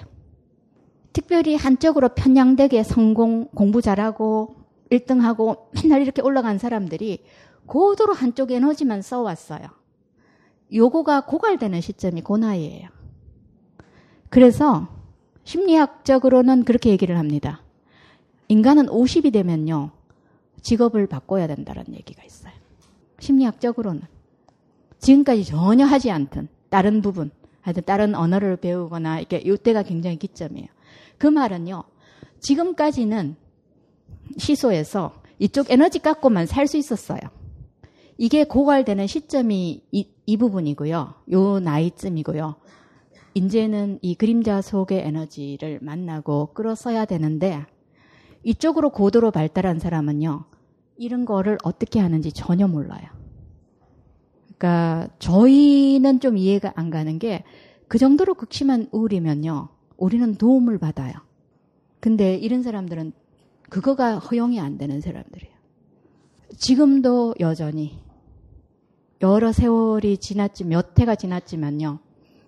소파에 누워서 하루 종일 리모트 컨트롤만 돌리고 살고요. 이런 사람하고 사는 게 얼마나 힘들겠어요. 부인은 밖에 나와서 이런 모든 강의를 다 들으면서 아침부터 저녁까지 그래서 직접 부인이 해주신 소리 이야기였어요. 근데 누구의 얘기가 아니에요. 그러니까 여기 계시는 어, 마흔아홉 상징적인 나이지만 우리 다 그 자리에 갈 수 있습니다. 한쪽만 탄양되게 발전했을 때는요. 우사시한 오싹한 이미지를 남기고 한 15분 쉬었다 갈게요. 이 광고를 듣는 여러분들은 어쩌면 자신의 귀를 의심할지도 모르겠습니다. 왜냐하면 이런 파격적인 혜택을 EBS에서 드린 적이 없기 때문입니다. 오직 딴지 마켓에서만 드리는 혜택입니다. 파격적인 혜택 내용은 바로 이렇습니다. 첫 번째, 딴지 마켓에 가서 자녀 혹은 자신이 공부하고 싶은 EBS의 프리미엄 학습 프로그램이 탑재된 스마트 패드 포켓 EBS를 구매합니다. 두 번째, 자신이 학습할 프로그램을 선정하여 100일 동안 열심히 공부합니다. 그리고 세 번째, 100일 동안 열심히 공부한 후 포켓 EBS 구매 비용 전액을 돌려받습니다. 반품 없이 끝. 그렇습니다. 자신이 선택한 학습 프로그램을 성공적으로 이수한 후에는 포켓 EBS의 구매 비용 전액을 환불해 드립니다. 믿기지 않으시나요? 더욱 믿기지 않는 사실을 말씀드리자면 구매 비용 100% 환불은 딴지 일보가 100% 보증합니다. 더 이상 무슨 말이 필요할까요? 진정한 지식 강국을 위한 EBS의 초강력 100일 프로젝트 포켓 EBS를 지금 바로 딴지 마켓에서 만나보세요. 포켓 EBS. 다이어트, 피부 미용, 변비 해소, 두피 관리. 이 밖에도 많은 효능이 있지만 짧은 광고에서 탄산수의 모든 효능을 일일이 다 열거하기는 어렵습니다. 결국 탄산수 제조기의 품질과 가격입니다. 주식회사 사이들은 한국식약청에 정식 인증된 탄산수 제조기 소다 스파클 정품을 오직 딴지 마켓에서만 충격적 최저가로 판매합니다. 강력한 성능, 압도적 최저가의 소다 스파클이 딴지스를 후원합니다.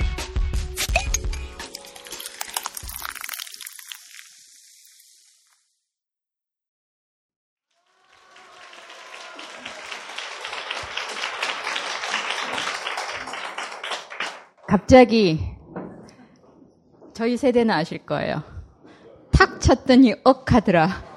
그죠? 그거보단 재미난 얘기예요. 그죠? 그, 가끔씩 대기업으로 연상되는 이런 이미지, 짜장면 아저씨 같은 케이스들이요. 사실은 일 중독으로 가는 이유가요. 일을 너무 사랑해서 구국적인 결의로 그거 아니에요. 심리학적으로 보면요. 사실은 어마어마한 두려움과 어마어마하게 해결되지 않는 숙제가 그 밑에 있죠. 견딜 수 없어서 자기를 몰아붙이는 그 방식이 제일 잘하고 또 밖에서도 늘 인정해주고. 그러니까 다른 중독으로 가는 것보다 그러니까 주변 사람들이 별로 나쁘다는 얘기도 않고. 그러니까 일중독의 심리학적인 그 바탕은 그거예요. 음, 일이 너무 좋아서 신나서 열심히 해서 그렇게 되지는 않습니다. 그 전문가 집단일수록 강박, 공황장애 뭐 이런 거 많은 거 아시잖아요, 이제. 그러니까 전문직에 정말 한국 의사들의 몇 프로가 강박일까요? 그런 식으로 안 하면 의사 못 됐던 사람들이에요. 못 됐던 사람이 아니라 될 수 없죠. 그렇게 안 자고 안 먹고 다들 뭐 그렇게 해낸 거잖아요. 그러니까 우리가 그거는 참 필요한 것 같아요. 어쨌거나 이분들이 얼마나 치열하게 열심히 해왔던가에 대한 인정은 참 필요한 것 같아요. 그런데 그 다음 길을 잘 모르는 거예요. 청소년기에만 헤매는 게 아니라 이때가 정말 또 다시 헤맬 때죠. 네, 그거를 미리 우리는 좀 준비를 하자는 얘기고요. 그러니까 이럴, 이럴 때 그 저희 선생님 제임스 힐만이 늘 그랬어요. 그러면 신화를 공부하고 이런 패턴을 알고 그러면 우리는 그 길을 안 가도 됩니까? 우리 선생님이 아니. 니들은 그 자리에 있을 때 네가 어디 있는지는 최소한 안 돼. 아, 이게 그거구나 하면 어디다 도움을 요청해야 될지도 알잖아요. 그죠? 어떻게 해야 된다는 것도 조금은 알고요. 좋은 아들이고, 좋은 가장이고, 좋은 사회인이자고 노력해온 결과가 그거라는 거예요. 근데 그게 가장 현명한 길인가는 우리가 질문을 할 필요가 있어요. 그죠? 근데 이들의 엄청난 노력은 우리가 존중을 해야 되는 부분이면은 사실입니다. 그 다음, 부인, 그죠? 그림자 만났을 때, 아니면 빛으로 어둠을 몰아내, 또 이, 이런 그 옳고가 무슨 중독으로 갈 수 있는 전형적인 드라마, 아니면 세 번째가요. 이 두 가지 어떻게 균형을 잡아보는가라는 문제예요. 그러니까 우리가 사실은 이거를 해보자는 얘기예요. 이 빛하고 그림자 문제에 있었어요. 이 시소 게임에 있어서 법칙들이 몇 가지 있습니다. 우리한테 주어진 아니면 신이 부여한 이 모든 에너지에는요. 긍정적이든 부정적이든 수용하고 싶든 안 하든 유쾌하든 불쾌하든 상관없이요. 단 하나도 내버릴 거는 없다는 게 법칙이에요. 그러니까 우리가 할 수 있는 일은 이쪽에서 저쪽으로 이동은 가능하다는 거예요. 떼내고 없애버릴 수 있는 게 없다는 거예요. 그거를 좀 이해를 하시고요. 우리가 할 수 있는 일은 가장 건강한 방법은 이 두 균형을 어떻게 맞춰내는가 하는 얘기예요. 그 예를 들어서요. 탱나탄 스님 밭일을 이렇게 채소밭 일을 너무 열심히 하셔갖고 하루 몇 시간씩 그 일을 하시니까 옆에서 제자가 와서 스님 그런 일은 저희도 충분히 할 수 있고요. 그런데 스님같이 책을 쓸 수 있은 그렇게 단순하게 깊은 언어를 표현해낼 수 있는 분은 스님밖에 없으니까 스님은 좀 책을 쓰시고 그런 일은 저희가 하면 안 될까요? 그랬어요. 스님이 뭐라 그러셨게? 내가 농사를 지으니까 그 책을 쓸 수 있는 거야.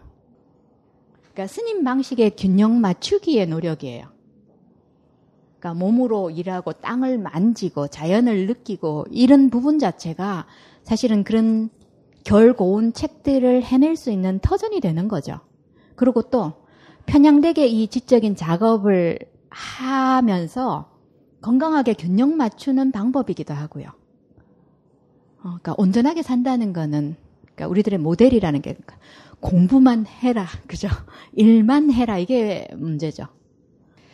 그 현대인들이 대부분 다 몸이 너무너무 억압돼 있어요. 그죠? 몸을 쓰고 살아야 될 필요가 별로 없잖아요. 그래서 요즘 발달하는 게 몸짱? 그죠? 그래서 그게 건강한 열풍인가는 제가 잘 모르겠습니다. 근데 어쨌거나 그런 얘기가 있습니다. 지금 현대 가정에서 하고 있는 이 기계들이 우리를 도와주는 가사 노동 있잖아요. 그죠? 이게 예전에 하인 43명이 하던 일을 이 기계들이 다 해준대요. 그러니 그런 거는 안 하고요. 밭일은 안 하고 책만 읽거나 그러면서 오는 따라오는 게 뭡니까? 우울증, 불안. 예전에 부시맨들이 아니면 우리의 선조들이 이런 병들이 있었습니까? 사실은 이게 균형이 깨진 극단에 와 있기 때문에 나타나는 증상들이에요. 그러니까 극단적인 불균형일 때 한 극에서 다른 극으로 간다 그랬어요. 그죠? 예를 들어서 평생 알코올 중독인 사람이요. 어느 날 단주 모임에서 뭔가를 성공을 하고요. 갑자기 세상에서 제일 나쁜 건 알코올이야. 지구상에서 알코올을 몰아내야 돼. 뭐 이런 사람들 있죠. 한때 페미니즘의 어, 대명사라고 하는 어떤 분들이 결혼이란 필요 없는 제도야. 여성의 해방을 위해서 어쩌고 그러다가 갑자기 어느 순간에 결혼을 안 한 사람들은 어디가 결핍된 사람인 것처럼 말하는 사람들 있죠. 아니면 우리가 텔레비전에서 자주 보는 사람들. 그러니까 운동권 모에서 이쪽에 서 있다가 갑자기 어버이 연합의 대변인이 되는 사람들 있잖아요. 음. 그래서 이 극에서 저 극으로 가는 거는요, 쉬운 일이에요. 그, 소위 말해서 다 안델센들이에요. 왜냐하면, 한 극에서 다른 극으로 돌 때는요, 쌓이는 에너지가 없어요. 그 균형을 맞추려고 영을 쓰는 그 지렛대의 힘이라 그럽니까? 이게 없어요. 이거가 갈 때까지 갔다가 디비져지는 거는 쉬운 일이잖아요. 에너지가 그렇게 작동하게 돼 있죠. 근데 이게 굉장히 취약한 논리들이라는 거예요. 그러니까 어떻게 저런 변절을 변절이 아니야. 애초에 그런 싹수가 있는 거예요. 우리가 그거를 못 봤을 따름이죠. 어둠을 몰아낼 수도 없고요. 어떤 에너지를 줄여갈 수도 없지만 우리가 현명하게 할 수 있는 거는요. 어둠을 현명하게 다룰 수는 있습니다. 그러자면요. 먼저 극복해야 될 얘기가 있어요. 빛은 좋고 어둠은 나빠. 흔히 이거 그냥 우리가 당연하게 생각하는 명제들 아니세요? 그 옛날에 저희가 이제 우주론을 배웠던 선생님 브라이언 스임이라는 분이 계세요. 꽤 엉뚱하신 분이세요. 고르바초프 알고 뭐 이런 사람들이 다 모여갖고 이제 이 전력난과 원자력과 뭐 이런 회의를 이렇게 하다가 막 사람들이 막 이게 어떻게 하면 재생에너지를 더 해갖고 이 원자력을 안 쓰고도 막 모든 논의가 막 그렇게 되는 중간에 갑자기 손을 탁 어둠이 뭐가 잘못됐습니까? 진짜 어둠이 무슨 죄입니까? 빛공해는 어떡하고요? 어둠이 왜 문제예요? 그 다음에 위는 좋고 아래는 나쁘다고 생각하는 이 경향. 그러니까 고딕 사회에서 하는 얘기들 있잖아요. 그러니까 꿈속에서 두 길이 나와요. 하나는 계속 사다리를 타고 위로 올라가는 길이 있고요. 하나는 동굴이나 지하로 들어가는 길이 있어요. 꿈에서 가끔 두 길이 나올 때 내가 어느 길을 택할 것인가 고민 안 하세요? 근데 올라가고 엘리베이터 타고 막 60층에 올라가고 이러면 막 좋은 꿈이었어. 그죠? 근데 어둠에 다시 들어갔어요. 뭐 이 길을 어떡합니까? 이런 거 있잖아요. 높이 올라가는 거는 깊이 들어가요. 두 길은 언제나 만나게 되어 있습니다. 그런데도 우리는 습관적으로 위로 올라가면 잘한 거라고 생각을 해요. 그, 그 부분. 그 다음에 여성성, 남성성 문제요. 그 다음에 창조는 좋고 파괴는 나쁘다. 그죠? 절대로 뗄 수 없는 건데 이 두 가지 논리를 갖고 이거는 파괴적이잖아요. 이거는 창조적이잖아요. 그러니까 화산 폭발. 그 친구가 하는 그 천문 하면서 이제 하와이 천문대에 조금 있은 그 친구가 하는 얘기인데 너무 아름다운 이미지. 그러니까 하와이 본토 큰 큰 땅 있잖아요. 진주만인데 거기 말고. 그러니까 가면 지금도 용암들이 막 해갖고 바다에서 땅이 지금 막 만들어지고 있잖아요. 근데 그거를 이렇게 걸을 때 그거를 보는 그 재미요. 지구상에 처음 세상이 땅이 진짜 만들어지는 장면을 목격하고 있는 그 스릴은 어마어마하잖아요. 근데 화산 폭발. 그럼 우리가 제일 두려워하는 파괴잖아요. 그런데 마그마에서 어마어마한 에- 에너지가 축적됐을 때 이게 밖으로 안 나오면 새 땅이 안 만들어지면 어떻게 됩니까? 이게 창조입니까? 파괴입니까? 이 두 가지는 언제나 밀접하게 연결돼 있어요. 우리가 창조냐 파괴냐는 얘기는요. 거의 인간 중심적인 시각으로 어, 얘기를 하고 자아 중심적인 관점으로 얘기를 합니다. 어느 시점이 되면 파괴가 돼야죠. 제가 최근에 어, 꿈하면서 이 늘 새로운 게 나와서 계속 그 떨림이 있어요. 옛날에 안 보였던 이게 보이는구나. 뭐 어느 순간. 뭐 그러니까 최근에 그래갖고 저 혼자 감탄한 아무도 알아주지 않는 저 혼자 감탄 감격 뭐 이런 거 있잖아요. 그게 뭐냐면 그 꿈에서 트라우마 에너지가 방출되는 시기가 있어요. 그러니까 트라우마 에너지라는 거는 지난번에 제가 말씀드렸습니까?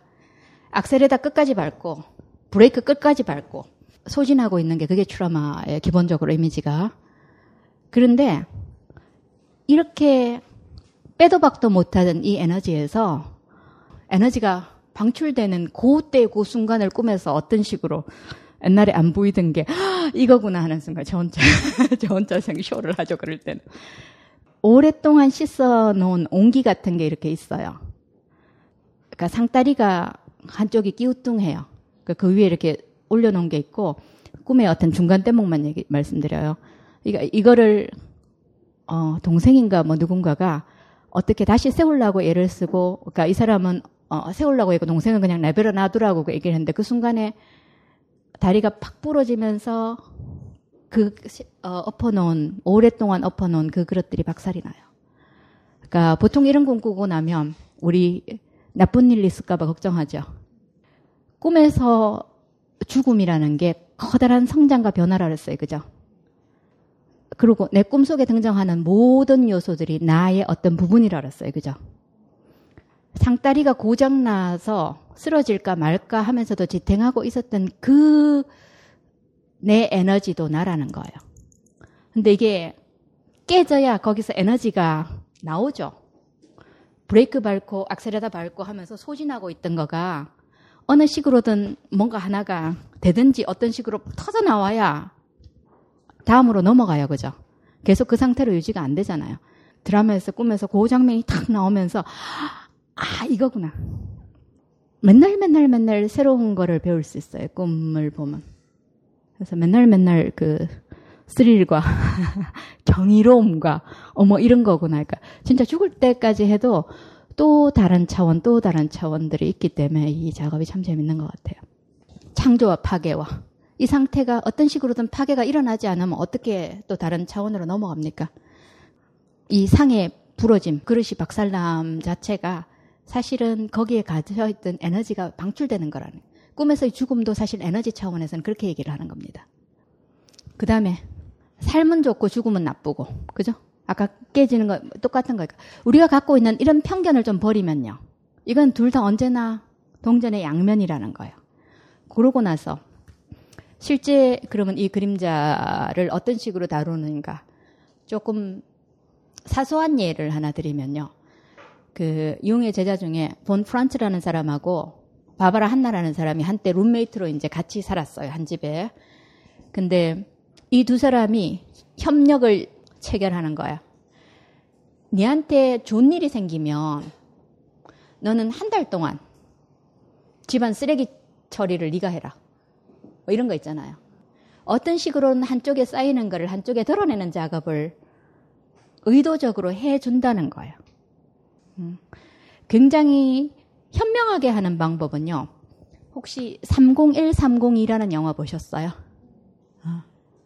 제가 그거를 미국에서 보면서 감탄을 했다는 거 아닙니까? 이렇게 미국의 블록버스터 비디오 비디오 샵에 가면 모르겠어요. 제 때에는 한국 영화란 없습니다. 근데 유일하게 그게 한 개, 한 개가 있었어요. 그래갖고 빌려봤는데, 어, 완전 심리학 법칙 아닙니까? 사실은 내 안에 301호하고 302호가 같이 있다는 거예요. 하나는 몸만 있는, 하나는 정신만 있는. 근데 알고 보니까 얘가 포르노 작가였다는 거예요. 우리 안에 있는 두 요소예요. 창 창작으로 다루는 방법이 제일 현명한 방법이에요. 아니면 의뢰로 표현하는 방법이에요. 의뢰 그러면 괜히 어렵죠. 그러니까 의뢰는 수많은 방법으로 할 수 있는 거예요. 우리가 지슬이라는 영화를 보면 이렇게 소지 올리잖아요. 그러니까 예전에 제가 제 제자하고 12월 31일 그러니까 새해를 맞을 때 이제 잘 하는 것 중에 하나예요. 그냥 우리 우리 학생이 집에 그때 와, 놀러 와 갖고 둘이 이제 같이 했어.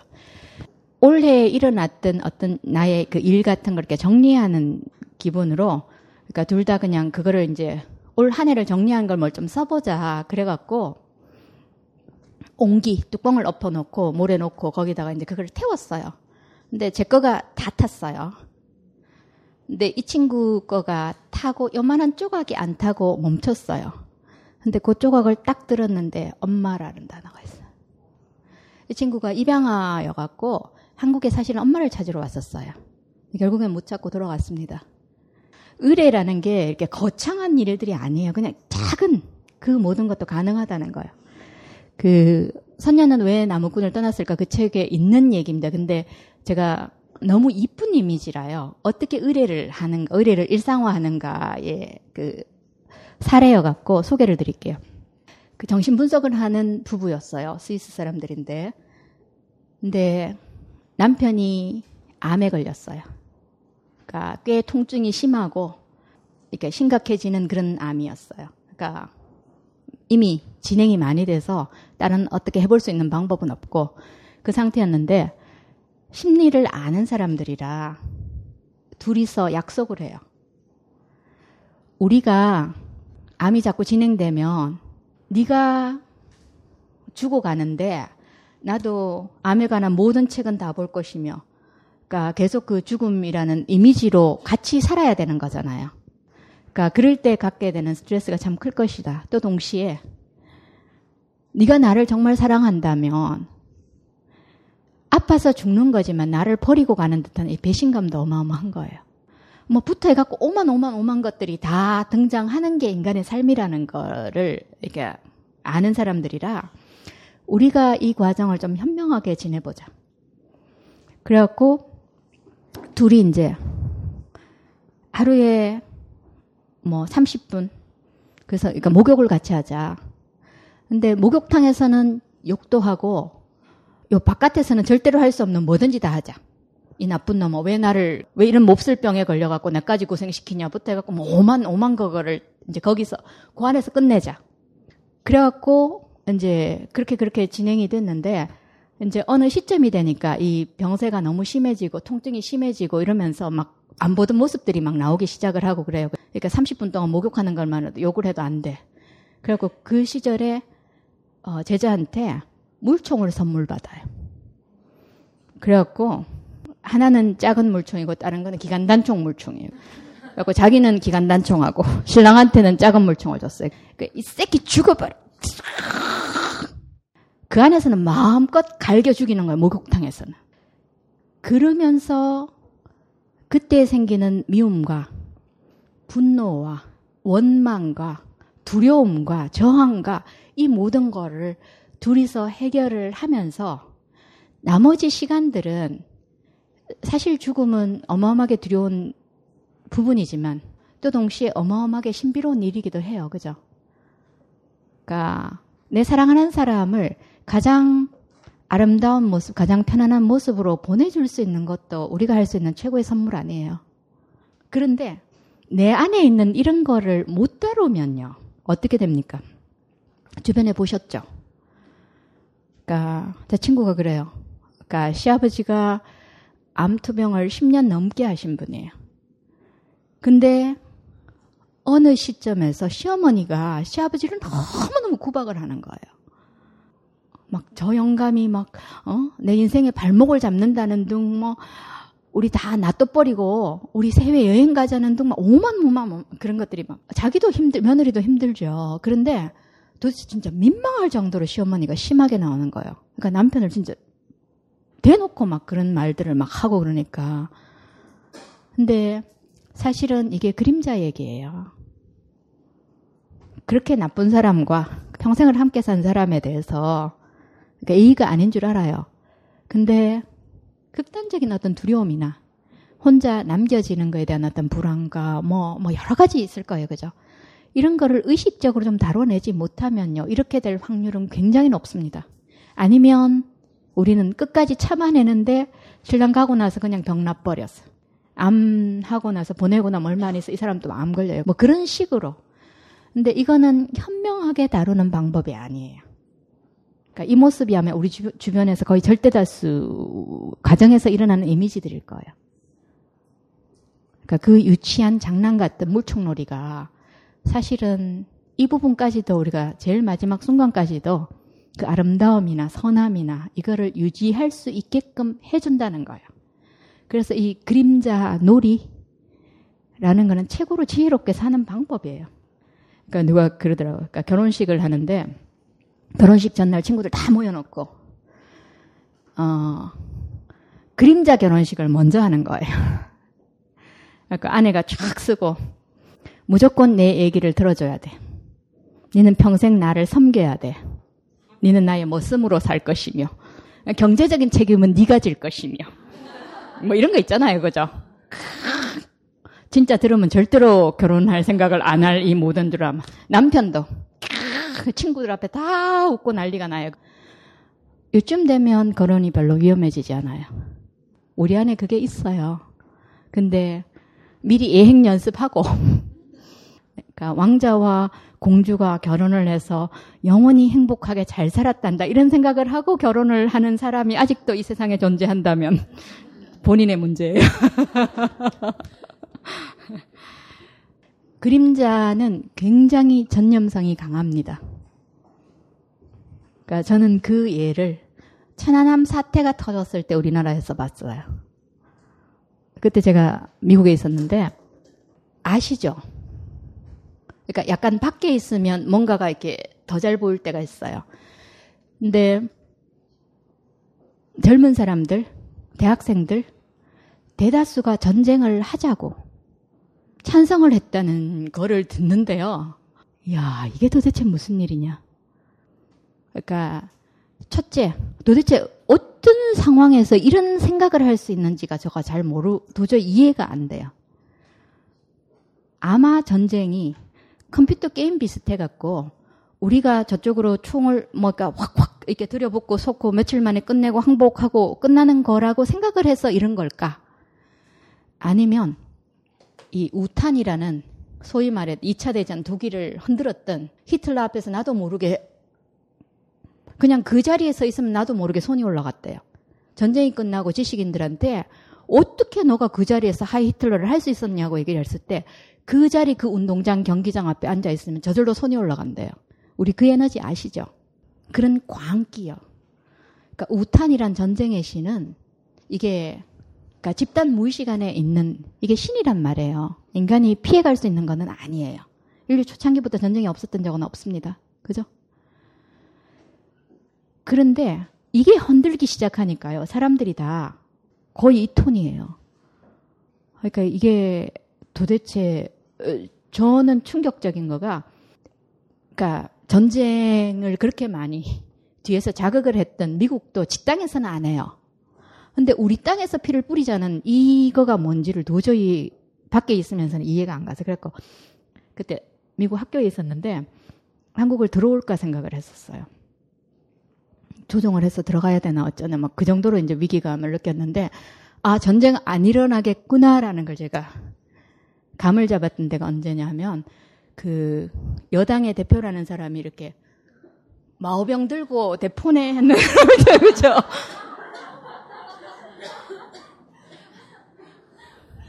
이런 팽팽한 긴장감을요. 우리 다 웃잖아요. 이 시절에 그 이노선트 풀이 하나 나와갖고요. 이 전체 드라마를 코미디로 만들어갖고 웃을 수 있다는 거는 최소한 전쟁의 그 기운은 빼주는 거예요. 그죠? 문제는 옛날에 그 광대나 클라운은 고도로 찰리 채플리는 고도로 발달한 최고의 천재예요. 근데 이 클라운은 무의식적으로 비자발적인 광대역을 해준 거죠. 그 순간에 정말 아 전쟁은 안 일어나겠구나 싶었어요. 그런데 왜 보온병 들고 그거를 좀 상징적으로 보면 어떤 이미지가 드세요? 사실은 그 시절에 진짜로 필요한 거는 이런 온기를 나누는 남과 북의 교류, 교감 아니에요. 그 사람 그걸로 충분한 역할을 했다고 생각해요, 저는. 예. 어쨌거나 이런 집단의 광기가 일어날 때는 그러니까 그림자는 굉장히 전념성이 강합니다. 전쟁이라는 게 결국에는요. 우리 각자 각자 안에 있는 파괴력과 공격성 이것들이 집단에 집단에 쌓여서 덧붙여져서 일어나는 일들이에요. 어쩌면 그런 식으로 한 번씩 우리가 이 긴장감을 김을 빼줘야 이 나라가 그래도 살아갈 수 있는지 잘 모르겠어요. 무슨 희한한 일입니까? 지, 척에서 그죠? 잘라놓고 세계를 다 가는데 거기는 못 가. 뭐 이런 희한한 일들이 우리가 생각하는 것보다는 이 분단이 우리 개개인의 의식에 미치는 영향은 굉장히 클 거예요. 그러니까 저는 이 전쟁이 전쟁을 겪은 세대는 아니잖아요. 근데 제가 제일 무서운 악몽이 어릴 때부터 전쟁 고아가 되는 거예요. 나 혼자 남겨져. 그럼 맨날 이제 도망 다녀야 되잖아요. 그죠? 그러면 뭐 이렇게 지붕에서 지붕으로 붕붕 해갖고 도망도 가고 막 맨날 근데 맨날 고아야. 그런 꿈을 굉장히 많이 꿨었는데 미국 유학을 가서요. 그 꿈을 안 꿔요. 그리고 제가 우리 선생님한테 물어봤어요. 장소를 옮기는 것만으로도 꿈이 달라질 수 있습니까? 그 선생님이 예. 그러니까 그거가 늘 이 땅에 상존하고 있다는 거는 우리가 진짜 생각하고 있는 것보다는 사실은 우리 개개인한테 미치는 영향은 훨씬 클 거라는 것만은 분명합니다. 그 본프런츠는 뭐라 그러냐면요. 사실은 각 세대마다 전쟁을 해야 된대요. 심리학적으로는. 그러니까 청년들이 피맛을 보도록요. 그 전장의 그 혼돈이라는 게 뭔지를 북한이 김정일이 아니면 지금 누구죠? 그 사람이 못 쳐들어온 이유가 중학교 2학년 때문이잖아요. 근데 이거는 웃을 일이 아니에요. 십자군 전쟁이 왜 일어났는가에 대해서 사가에 한 주장은 그거예요. 중학교 2학년 이 뻗대는 에너지를 어떤 식으로 풀어낼 장을 만들어주는 거예요. 한 부분은 그것도 있습니다. 그래서 너무 비싼 값을 치러요. 그죠? 그러니까 십자군 전쟁을 다시 하자는 얘기는 아니지만 이 김을 이, 이 난동의 에너지를 우리가 어떤 식으로 의례화해서 풀어주는가의 문제예요. 이때의 에너지. 보통 이렇게 청소년 아이 때문에 이렇게 상담을 오시는 어떤 분, 이렇게 부모님들. 그러니까 당분간은 그 아이가 인간이 아니라고 생각하십시오. 지가 뭐, 뭐, 뭘 원하는지도 몰라요. 그런데 에너지는 넘쳐요. 그죠? 어. 근데 사실은 이게 의뢰가 사라진 사회의 폐해 중의 하나예요. 다 각자 각자가 혼란을 겪어요. 그러니까 미국 인디안들 얘기 중에서 어릴 때부터요 인디안 마을에 태어나면 늘 들려주는 얘기가 있어요. 그러니까 네가 자라서 몇 살 몇 살 몇 살이 되면 15살도 되고 뭐 어느 나라는 18살도 되고 20살도 되고 뭐 그러니까 15살이 되면 니를 혼자 숲으로 보낼 거다. 그러면 너가 숲속을 돌아다니다가 거대한 괴물을 만나게 될 거다. 괴물을 만나면 불을 피워놓고 마주보고 앉아라. 그래서 대화를 해야 된다. 만일에 네가 괴물을 만나자마자 무서워서 도망을 쳐오면 그 괴물이 네뿐만 아니라 네 가족과 온 마을을 쑥대밭으로 만들 것이다. 이런 얘기를 해줘요. 결국에는 그게 뭐냐 하면 내 그림자를 만나야 되는 시점이에요. 이런 지혜의 전통들은요. 그게 뭔지는 최소한 알고요. 그 나이가 되면 통과 의뢰를 해갔고요. 인제니는 계속 아이가 아니다. 그거를 집단 의뢰로 다 해줘요. 그래서 애가 덜 헷갈리게 이제 다음 나는 다음 길을 가야 되는구나라는 걸 알게 해주는데 군대 갈 때까지 성년식이 없죠. 아니면 장가를 가도 계속 성인은 아니에요. 그죠? 얼마 전에 그, 어, 법륜스님? 한국의 남자들은 대충 이중 계약하고 산다 그러대. 그죠? 그 말 너무 절묘하지 않으세요? 결혼은 했는데 직업하고 여전히 계약하고 왔다 갔다 하면서 산다는 거예요. 언제 어른이 돼야 되고, 언제 내 가정이 범주가 어디고, 내가 책임져야 될 자리는 어디고, 이게 없어요. 그냥 밋밋하게 가는 게 소위 말해서 문명화된 의례가 사라진 사람. 수많은 삶에서 통과 의례가 있어요. 다음 단계, 다음 단계의 과제와 이런 것들이 온 공동체가 다 인정해주고 방향을 제시해주고 하는 그게 의례라는 거예요. 그러니까 현대사회에서 가장 심각한 것 중에 하나가 지금 의례의 소멸, 왕따 문제 이런 게 다 의례의 문제예요. 그림자를 누군가가 한 사람이 져야 돼요. 근데 예전에 이 스케이프고트는 최고의 영예였어요. 온 마을에서, 온 공동체에서 도저히 질 수 없는 짐을 최고로 강하고 최고로 그 지혜로운 어떤 사람을 뽑아갔고요. 네가 우리 마을 전체를 대신해서 그 짐을 져주겠니? 그거를 갖고 숲속에서 가든지 뭐 어디를 해서 다시는 돌아오지 않는 거예요. 그거는 최고의 영웅이 할 수 있는 일이고요. 그에 따른 영, 그러니까 영예가 부여됐어요. 근데 그런 의뢰들이 사라지면요. 아이들 놀이로 들어옵니다. 그러면서 소위 말해서 그 신성한 본래 의미는 사라지고요. 지금 소위 말하는 이런 그 왕따 놀이 같은 것만이 진행되는 거예요. 어, 집단 전체가 고민해야 될 일입니다. 그러니까 이런 그림자를 현명하게 다루는 게 뭐라는 거예요. 내 책임을 내 선에서 끝내는 거예요.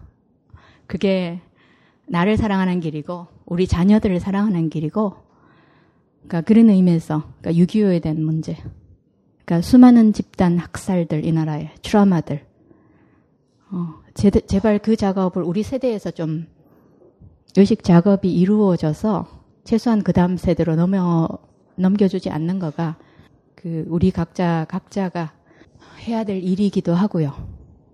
그만큼의 어떤 의식적인 자각 같은 게 일어나는 거는 반가운 일이기도 하고요. 또 무거운 일이기도 하고. 의뢰를 통해서요. 그 안에서 이 우리 안에 있는 이 파괴적인 에너지, 그 실체를 이해하고 표현할 수 있는 안전한 장을 만들어내는 거예요. 그러니까 예를 들어서 지금 스페인에서 투가 사라져 가고 있다 그래요. 그죠?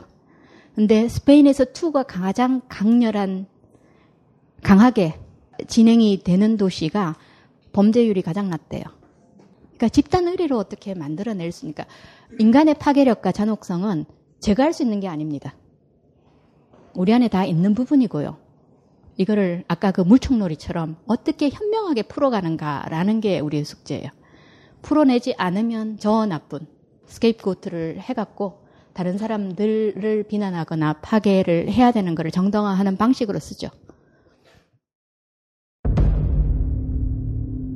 천안함 침몰 그리고 우린 3년간 침묵했다. 제14회 전주국제영화제 최고 화제작 천안함 프로젝트 보고 싶어도 보기 힘든 대국민 썰전 다큐 그래서 준비했습니다. 천안함 프로젝트 정기 상영회 10월 한 달간 매주 월요일 저녁 8시 벙커원에서 진행됩니다. 자세한 내용은 벙커원 홈페이지에서 확인하세요.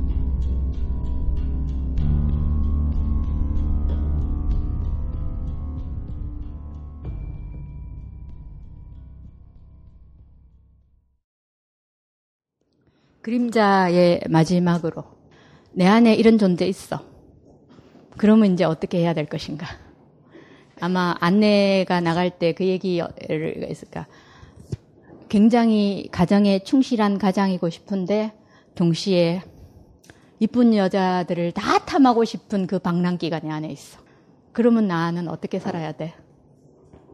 해야 될 일과 숙제와 과제와 뭔가를 다 하고 싶은데 휴가도 가고 싶어. 그러면 어떻게 해야 돼? 내 안에 또 다른 목소리를 내는 내가 있죠. 보통 그럴 때 어떻게 하세요? 너 입담으로? 그게 현명한 방법이 아니라는 얘기는 지금까지 해왔어요. 그죠? 문제는 이 축도, 시소의 이 축도 둘 다 존중해 주는 거예요. 이것도 하고 싶고 저것도 하고 싶고. 이게 청소년부터 성인까지 모두의 고민이에요. 그죠? 그런 의미에서 우리는 다 햄릿이에요. 사느냐 죽느냐 그게 문제라 그러는데 햄릿의 문제는 살지도 죽지도 못하는 게 그 사람의 문제예요. 사느냐 죽느냐의 문제가 아니라 그죠? 만일에 입담으로 그리고 한쪽만 존중하면요 어떻게 됩니까? 짜장면 아저씨처럼 돼요. 거의 내 안에 있는 어쨌거나 그림자 쪽에 사실은 에너지가 있어요. 그러니까 윌리엄 블레이크가 하는 말. 우리가 천국에서는요 이미지 형상을 취하고요. 지옥에서 에너지를 얻는다라고 얘기를 해요. 그림자 안에는 어마어마한 에너지가 있습니다. 우리가 아까 에너지 고갈, 영혼이 완전히 그 영양 실조가 걸렸어. 이럴 때 고개를 돌려야 되는 쪽이 그림자예요. 그림자는 영광로 같은 에너지가 있습니다. 이런 내 안에 갈등이 생겨. 그런데 나는 사회가 아니면 문화가 권장하는 모범적인 시민이 될 거야. 그게 장한 선택이라고 늘 들어왔어요. 그죠? 아니에요. 주변에 빛과 밝음과 선함만을 늘 강조하는 사람, 그러면 떠오르는 사람들 있지 않아요? 친구나 어떤 주변의 이미지들. 어떠세요? 그 사람들 옆에 있을 때, 아니면 내가 그럴 때. 밝음에는요, 깊이가 없어요. 그리고 사실은 그게 가면이죠. 그것만 보겠다는 얘기예요. 근데 그 속에는 어마어마한 그림자가 있습니다. 두껍게. 종종 밝음과 선함만을 추구하는 사람이요. 그러니까 깊이, 그러니까 반쪽짜리예요. 영웅의 이야기 중에 그 영광과 성취만을 노래하는 사람들이에요. 이런 사람들은 종종 굉장히 감상주의적이고요. 관념적이고요. 추상적일 수 있습니다. 근데 우리 안에 있는 이 두 요소 중에 한쪽만 택하면요. 치러야 될 대가가 분명히 있다는 거예요.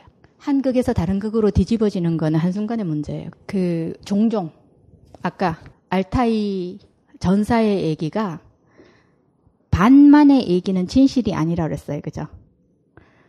종종 삶을 지나치게 단순하게 얘기하는 사람들이에요. 그것도 어마어마한 오류죠. 그러니까 만일에 성철 스님 뭐 이런 분들이 아주 단순하게 하는 거는요. 얼마나 복잡다단하고 애매하고 아리까리하고 이거를 시큰시큰 했기 때문에 이거를 갖고 올 수 있는 얘기지. 이거를 무시하고 이렇게 얘기하는 거는 반만의 이익이에요. 종종 그게 우리를 잘못된 방향으로 오도합니다. 삶은 그렇게 단순하지 않고 인간은 그렇게 단순하지 않습니다. 해결책은요, 이 내 안에 있는 두 모순되는 감정, 갈등, 사고에 둘 다한테 다 동등한 무게를 주는 게 해결책이에요. 어떻게 그거를 해요, 그죠? 그, 제 친구 얘기를 할게요.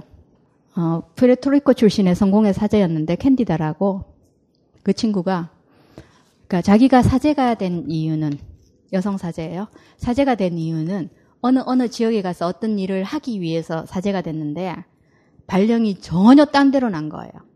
그래갖고 치열하게 기도를 하면서 어, 이 길을 가야 됩니까? 라고 기도를 하면서 신한테 질문을 던졌는데 어느 날 음성이 들렸대요.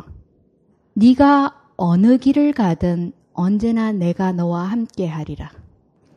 그런데 우리의 질문은요. 여기를 택합니까? 맙니까?의 질문이에요. 그죠? 이거를 치열하게 질문하지 않으면요. 이 제3이라는 거는 탄생하지 않아요. 너무 빨리 애매모호함과 아리까리함을 포기할 때요. 한쪽을 택할 때. 아니면 단순한 예를 들어서 내가 내 아내를 참 사랑하는데 불꽃 같은 여자가 나타났어. 어떡합니까? 거꾸로도 마찬가지고. 그런데 불꽃이 주는 생명력이 있어요. 이 길을 택해도 잃는 게 뭡니까? 좋은 가장입니까? 나를 불타게 만들었던 그 열정은 어떡합니까? 이 길을 택하면 어떻게 됩니까? 명성과 저 나쁜 놈과 뭐 어머니 이게 나돌죠. 그죠? 근데 문제는요. 그러니까 우리가 해야 될 거는요. 너무 빨리 하나를 포기하지 않는 거예요. 충분히 그 양쪽이 나를 가슴을 정말 찢어지게 할 것 같은 그 긴장감을 버팅겨낼 때요. 소위 말하는 성장, 개성화라는 거는요. 절대로 아무것도 통과할 수 없는 벽에 모든 것을 뚫는 총알이 갖다 박을 때요. 말 안 되죠. 그 자리에서부터 시작을 한다 그래요. 우리가 살다가 살다가 살다가 점차 점차 점차 사실은 이러지도 저러지도 못하는 진짜 사면 초과에 잡힐 때가 있어요. 그죠? 조금 살아보신 분 아시잖아요. 내가 착하고 바르고 어떻게 하려고 해서 되지 않는 그 상황들이 한계 상황이 분명히 있어요. 그죠? 그러니까 그럴 때 사실은 정말 어디로 가야 됩니까? 라는 절규. 그때부터 사실은 성장이 시작된다는 얘기가 있어요. 그러니까 버팅기는 거예요. 그러니까 너무 빨리 한쪽을 택할 때 안 될 생각이 될 수 있습니다. 그러니까 언제나 우리의 삶은 그 모순과 말 안 되는 긴장감과 내 내면의 갈등을 충분히 버팅겨 보는 거예요. 그 버팅길 수 있는 지구력이 사실은 성숙의 척도인 것 같아요. 그러니까 예를 들어서 그러니까 유태인들이 아우슈비츠의 그 잔혹한 일들 아니면 어린 아이들까지요. 세상에 무슨 죄가 죄를 지었다고 걔들까지 그런 일, 끔찍한 일들이 일어나도록 내버려 두는 신이 과연 세상에 존재하는가? 신이 있느냐 없느냐. 그래서 종교를 버리는 사람들이 많았었죠. 사실은 성숙한 종교란요.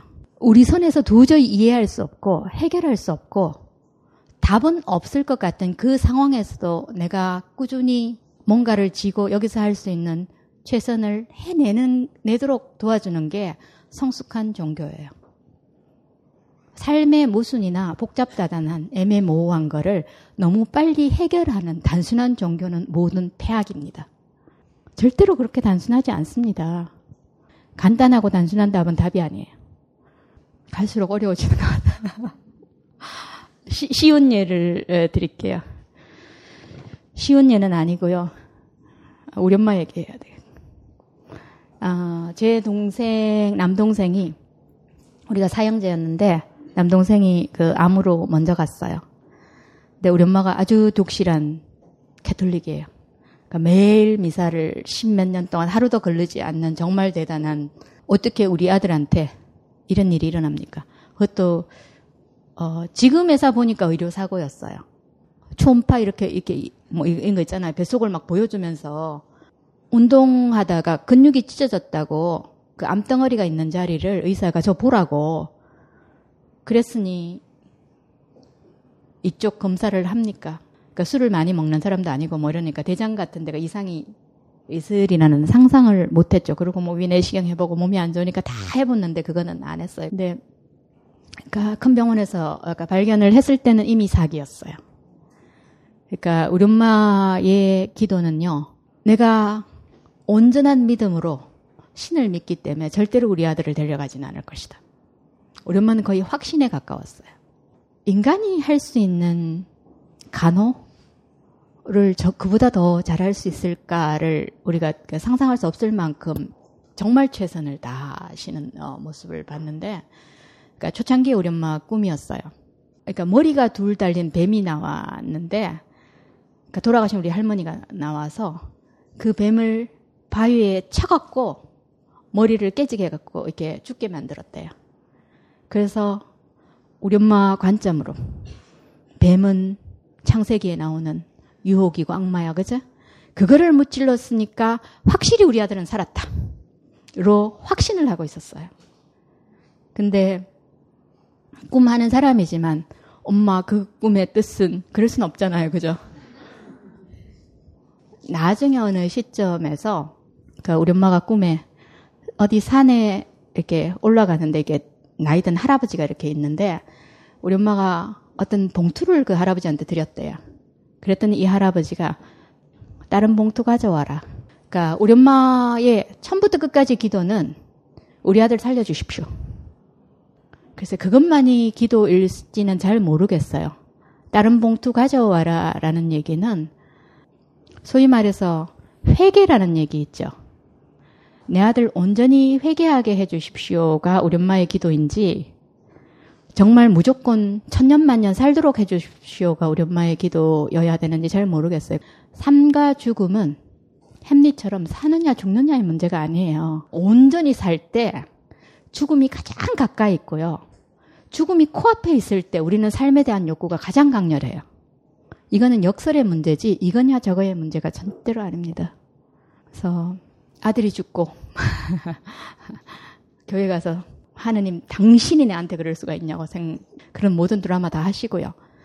근데 어, 4, 5년 지났는데 우리 엄마가 종종 하시는 말씀이 이게 천국이지 세상에 이보다 더 바랄 게 뭐가 있겠느냐는 그런 감사하다는 소리를 참 자주 하세요. 근데 그것만이 다의 드라마는 아니지만 동생이 그 기일쯤 되면 이렇게 화기가 올라와 갖고요.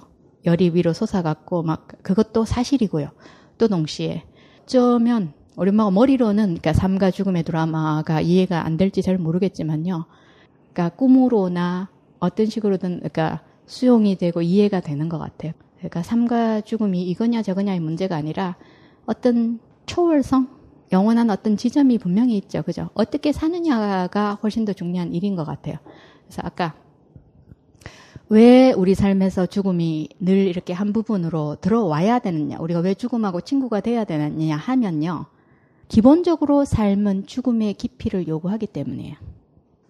내일 당장 아니면 그 한 시간 뒤에 내가 죽는다고 생각을 하면요.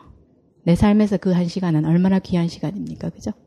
그래서 아까 빛만 있는 사람, 밝음만 있는 사람, 거기는 깊이가 없어요. 그러니까 어둠 속에서 언제나 피는 꽃이 있고요. 그러니까 그 꽃이 노래를 하고 그러니까 시를 얘기를 한다라는 얘기가 있습니다. 그러니까 우리가 피해갈 수 없는 게 삶의 어둠이고 모순이고 난공불락에 저한테 이해가 안 되면 난공불락이에요. 저는 죽어요, 죽어. 조금만 모르는 문제가 생기면요. 그에 관한 책을 도서관에서 다 찾아서 봐야 돼요. 이해가 안 되면 죽죠, 그죠? 그러니까 이런 사람들이 도저히 이해 안 되는 또 이런 그 난공불락의 문제들을 어, 만나게 되고요. 그러니까 그럼에도 불구하고 그거를 어떤 식으로 해결해 보고 싶은 알고 싶은 어, 그 분투 그러니까 그거를 해나가면서 그런데도 이렇게 스멸스멸 이렇게 들어오는 얘기가 우리 엄마가 아 여기가 천국이지 뭐 약간 이런 비슷한 느낌들이 요즘은 조금씩 들기도 하고 그래요. 그 마지막으로 그림자를 종합할 수 있는 얘기를 어, 할게요. 이야기 시작을 해서 이야기로 끝나는데 우리의 그 온전한 드라마라는 거 하고요. 그 당신의 그림자가 울고 있다 그 책을 제가 그림자 공부에서는 강렬하게 추천합니다. 근데 그책 선문에 보면 이런 얘기가 있어요. 인류한테 영원히 마르지 않는 생명의 물, 샘물이 있었어요. 어느, 어느 순간에 그거를 발견한 사람들이 그 주변에 울타리를 치고 사원을 짓고 이거는 우리 거야.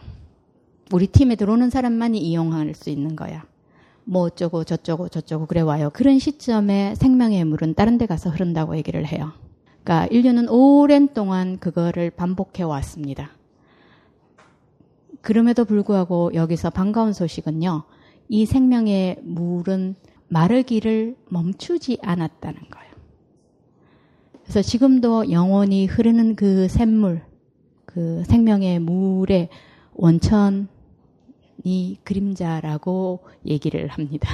그러니까 그림자가 얼마나 중요한 곳인지 조금, 그러니까 단순히 그게 부인하고 싶고 보고 싶지 않고 그 이상의 어, 이미지가 있다는 거야. 그래서 어떤 사람은 그렇게 얘기를 합니다. 신학자 중에. 그러니까 신은 우리의 선함보다는요, 우리의 그림자를 더 사랑하신다라는 얘기를 합니다. 여기까지 하고요. 혹시 질문들이 있으십니까? 아까 갈림길이 있을 때 치열하게 고민을 하고 어, 쉽게 성, 어, 선택을 하지 말고 이렇게 오랫동안 이렇게 지켜보고서는 선택을 하라고 하셨잖아요. 근데 그 선택이라는 게 그렇게 오랜 기간 이렇게 심사숙고를 하고 할 때 꼭 그게 성장이나 발전으로 거듭된다는 보장이 있는지 이게 개인적인 차원의 능력의 문제도 있을 수 있고 이런 이렇게 시스템의 문제도 있을, 있을, 있을 것 같다고 생각을 하거든요. 왜 그러냐면은 그러니까 제가 운동을 했었는데 운동을 하다 보면은 자기의 실력이나 능력을 좀 발전시키기 위해서 무리를 하다 보면은 다치는 경우도 있고 부상으로 당해, 당해가지고 오히려 더 추락하거나 퇴보하는 경우가 생기거든요. 그 뭐 개인적인 차원으로도 그렇게 볼 수도 있겠지만 그게 꼭 그렇게 오랜 시간 심사숙고한다고 그게 꼭 발전이나 아니면은 그렇게 될 수 있는 건지에 대해서 조금 어 제가 하신 말씀을 조금 잘못 들으신 것 같아요. 그거부터 정정을 할게요. 오랜 수, 그 시간 숙고를 해야 된다는 얘기는요. 내가 완전히 이렇게 모순에 처했을 때 거의 난공불락에 진짜 사느냐 죽느냐의 갈림길에서 사실은 그 어느 것도 포기하지 않고 내가 그거를 충분히 그, 그 긴장감을 견뎌낸다는 얘기고요. 그럴 때 언제나 제3의 목소리, 제3의 아이디어, 제3의 뭐가 생기는 거예요. 그러니까 왜냐하면 그러니까 제가 예를 드릴게요. 제가 그 여신 공부를 95년부터 했었어요. 근데 그러면서 이제 그때 썼던 논문 중에 하나가 관세음보살에 대한 논문이었어요. 그래서 저는 관세음보살이 얼마나 불교가 들어오기 이전부터 존재했던 고대 여신이라는 걸 증명하고 싶어서 했었어요. 근데 논문을 자료를 모으고 뭐 할수록 숙제를 할수록 관세음보살이 수염도 있고 고추도 달렸고 중국에선 장군하고 같이 나오고 뭐 애도 동자도 나오고 뭐 생 날린 거예요. 가슴이 있는데 수염도 있고요. 그죠? 우리 절에 가면 이거 같이 있잖아요. 이 도대체 이게 여신이야 남신이야.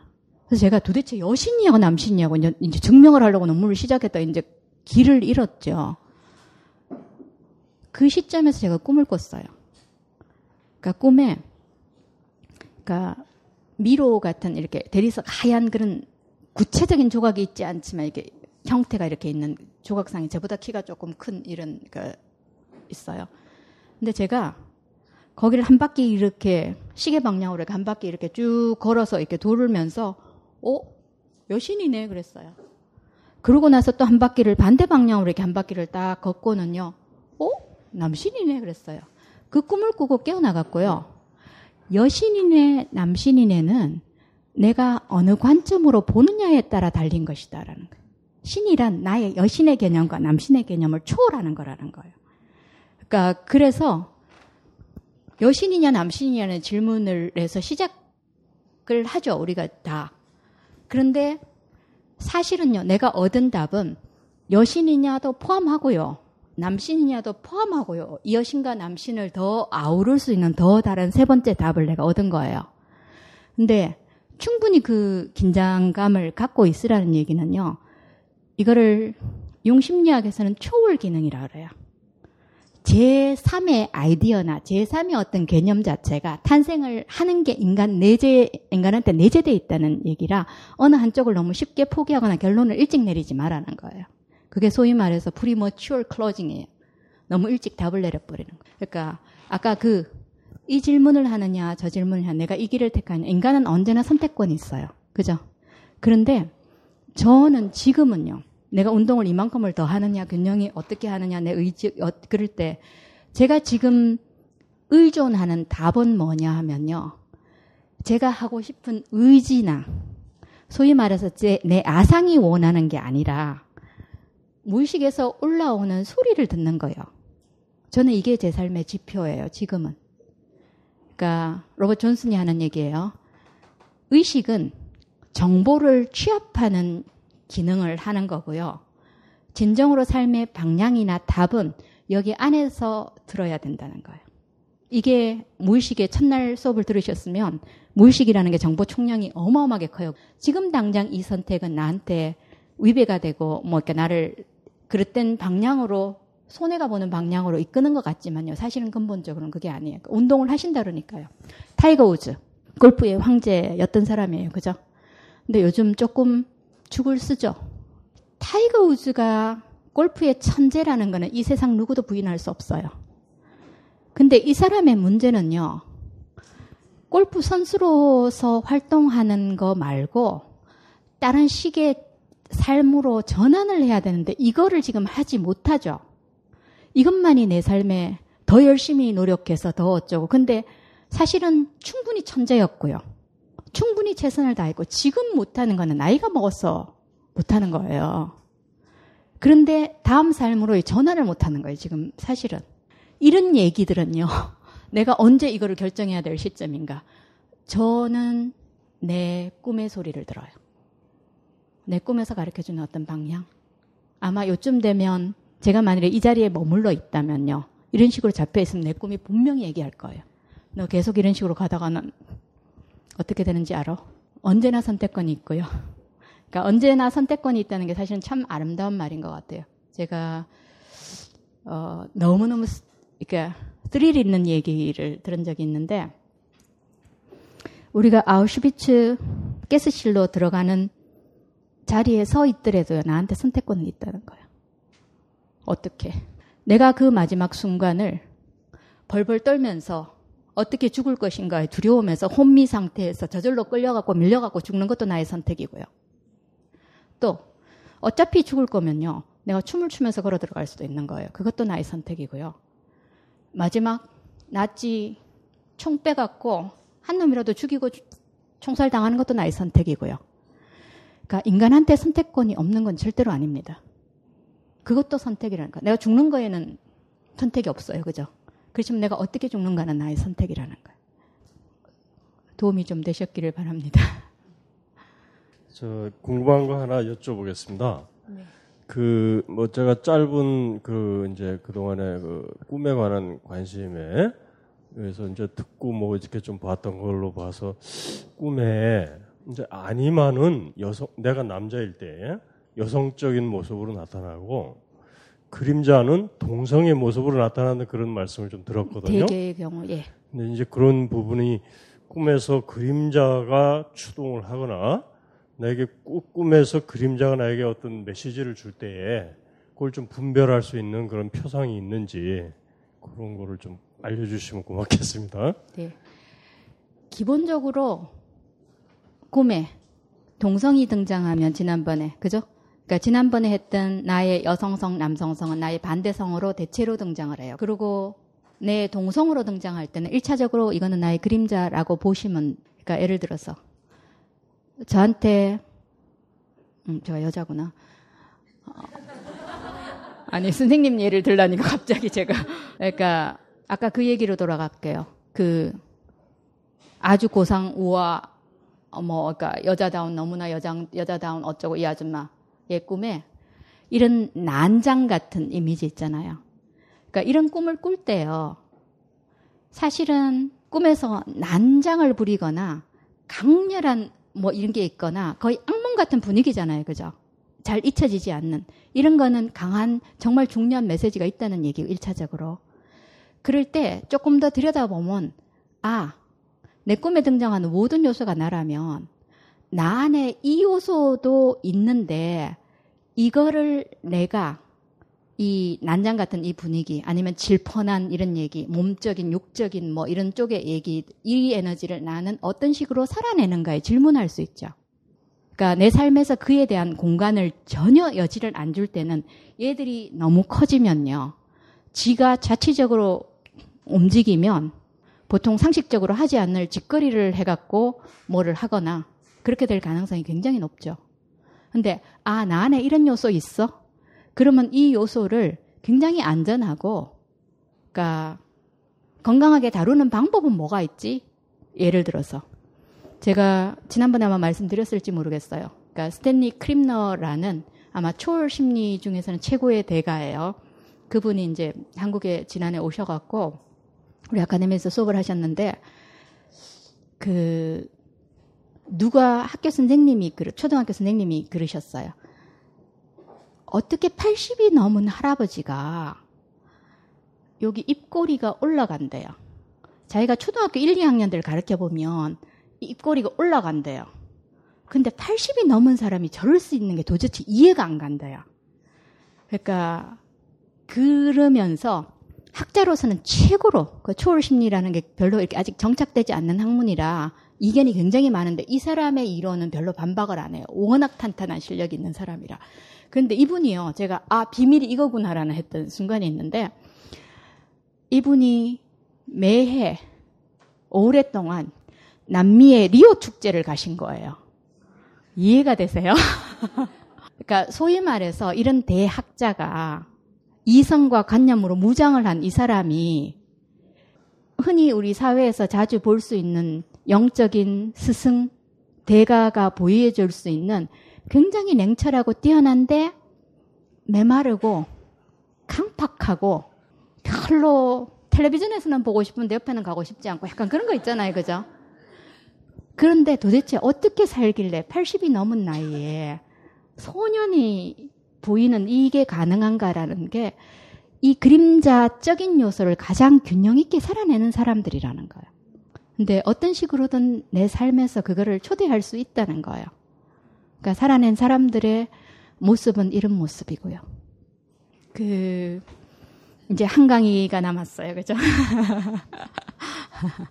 그 다음 시간이 아마 총 마무리하는 시간이라 그 소위 말해서 아까 선생님 질문하고 비슷한 거예요. 어떤 선택을 해야 되는가라는 문제에서 그러니까 근본적으로 우리가 건강하게 산다는 거는요. 나라는 자, 아상이라는 문제하고 근원적인 나보다 더 큰 그 존재, 우주의 중심이기도 한 자기라고 표현할 수도 있고 신이라고 표현할 수도 있고 이 두 개를 어떤 식으로 그 이 축을 놓치지 않고 살아가느냐가 아마 그 성숙의 제일 많이 엄두에 둬야 되는 어떤 부분들이고요. 그래서 그러니까 자아와 셀프라는 그 자기의 그 축에 관한 얘기로 마무리를 하고요. 조금 제가 부도수표 같아 갖고 조금 강의를 줄일 수 있으면 줄이고요. 그러니까 질문 받는 시간을 어, 조금 더 느리도록 제가 노력을 해보겠습니다. 예, 수고 많으셨습니다.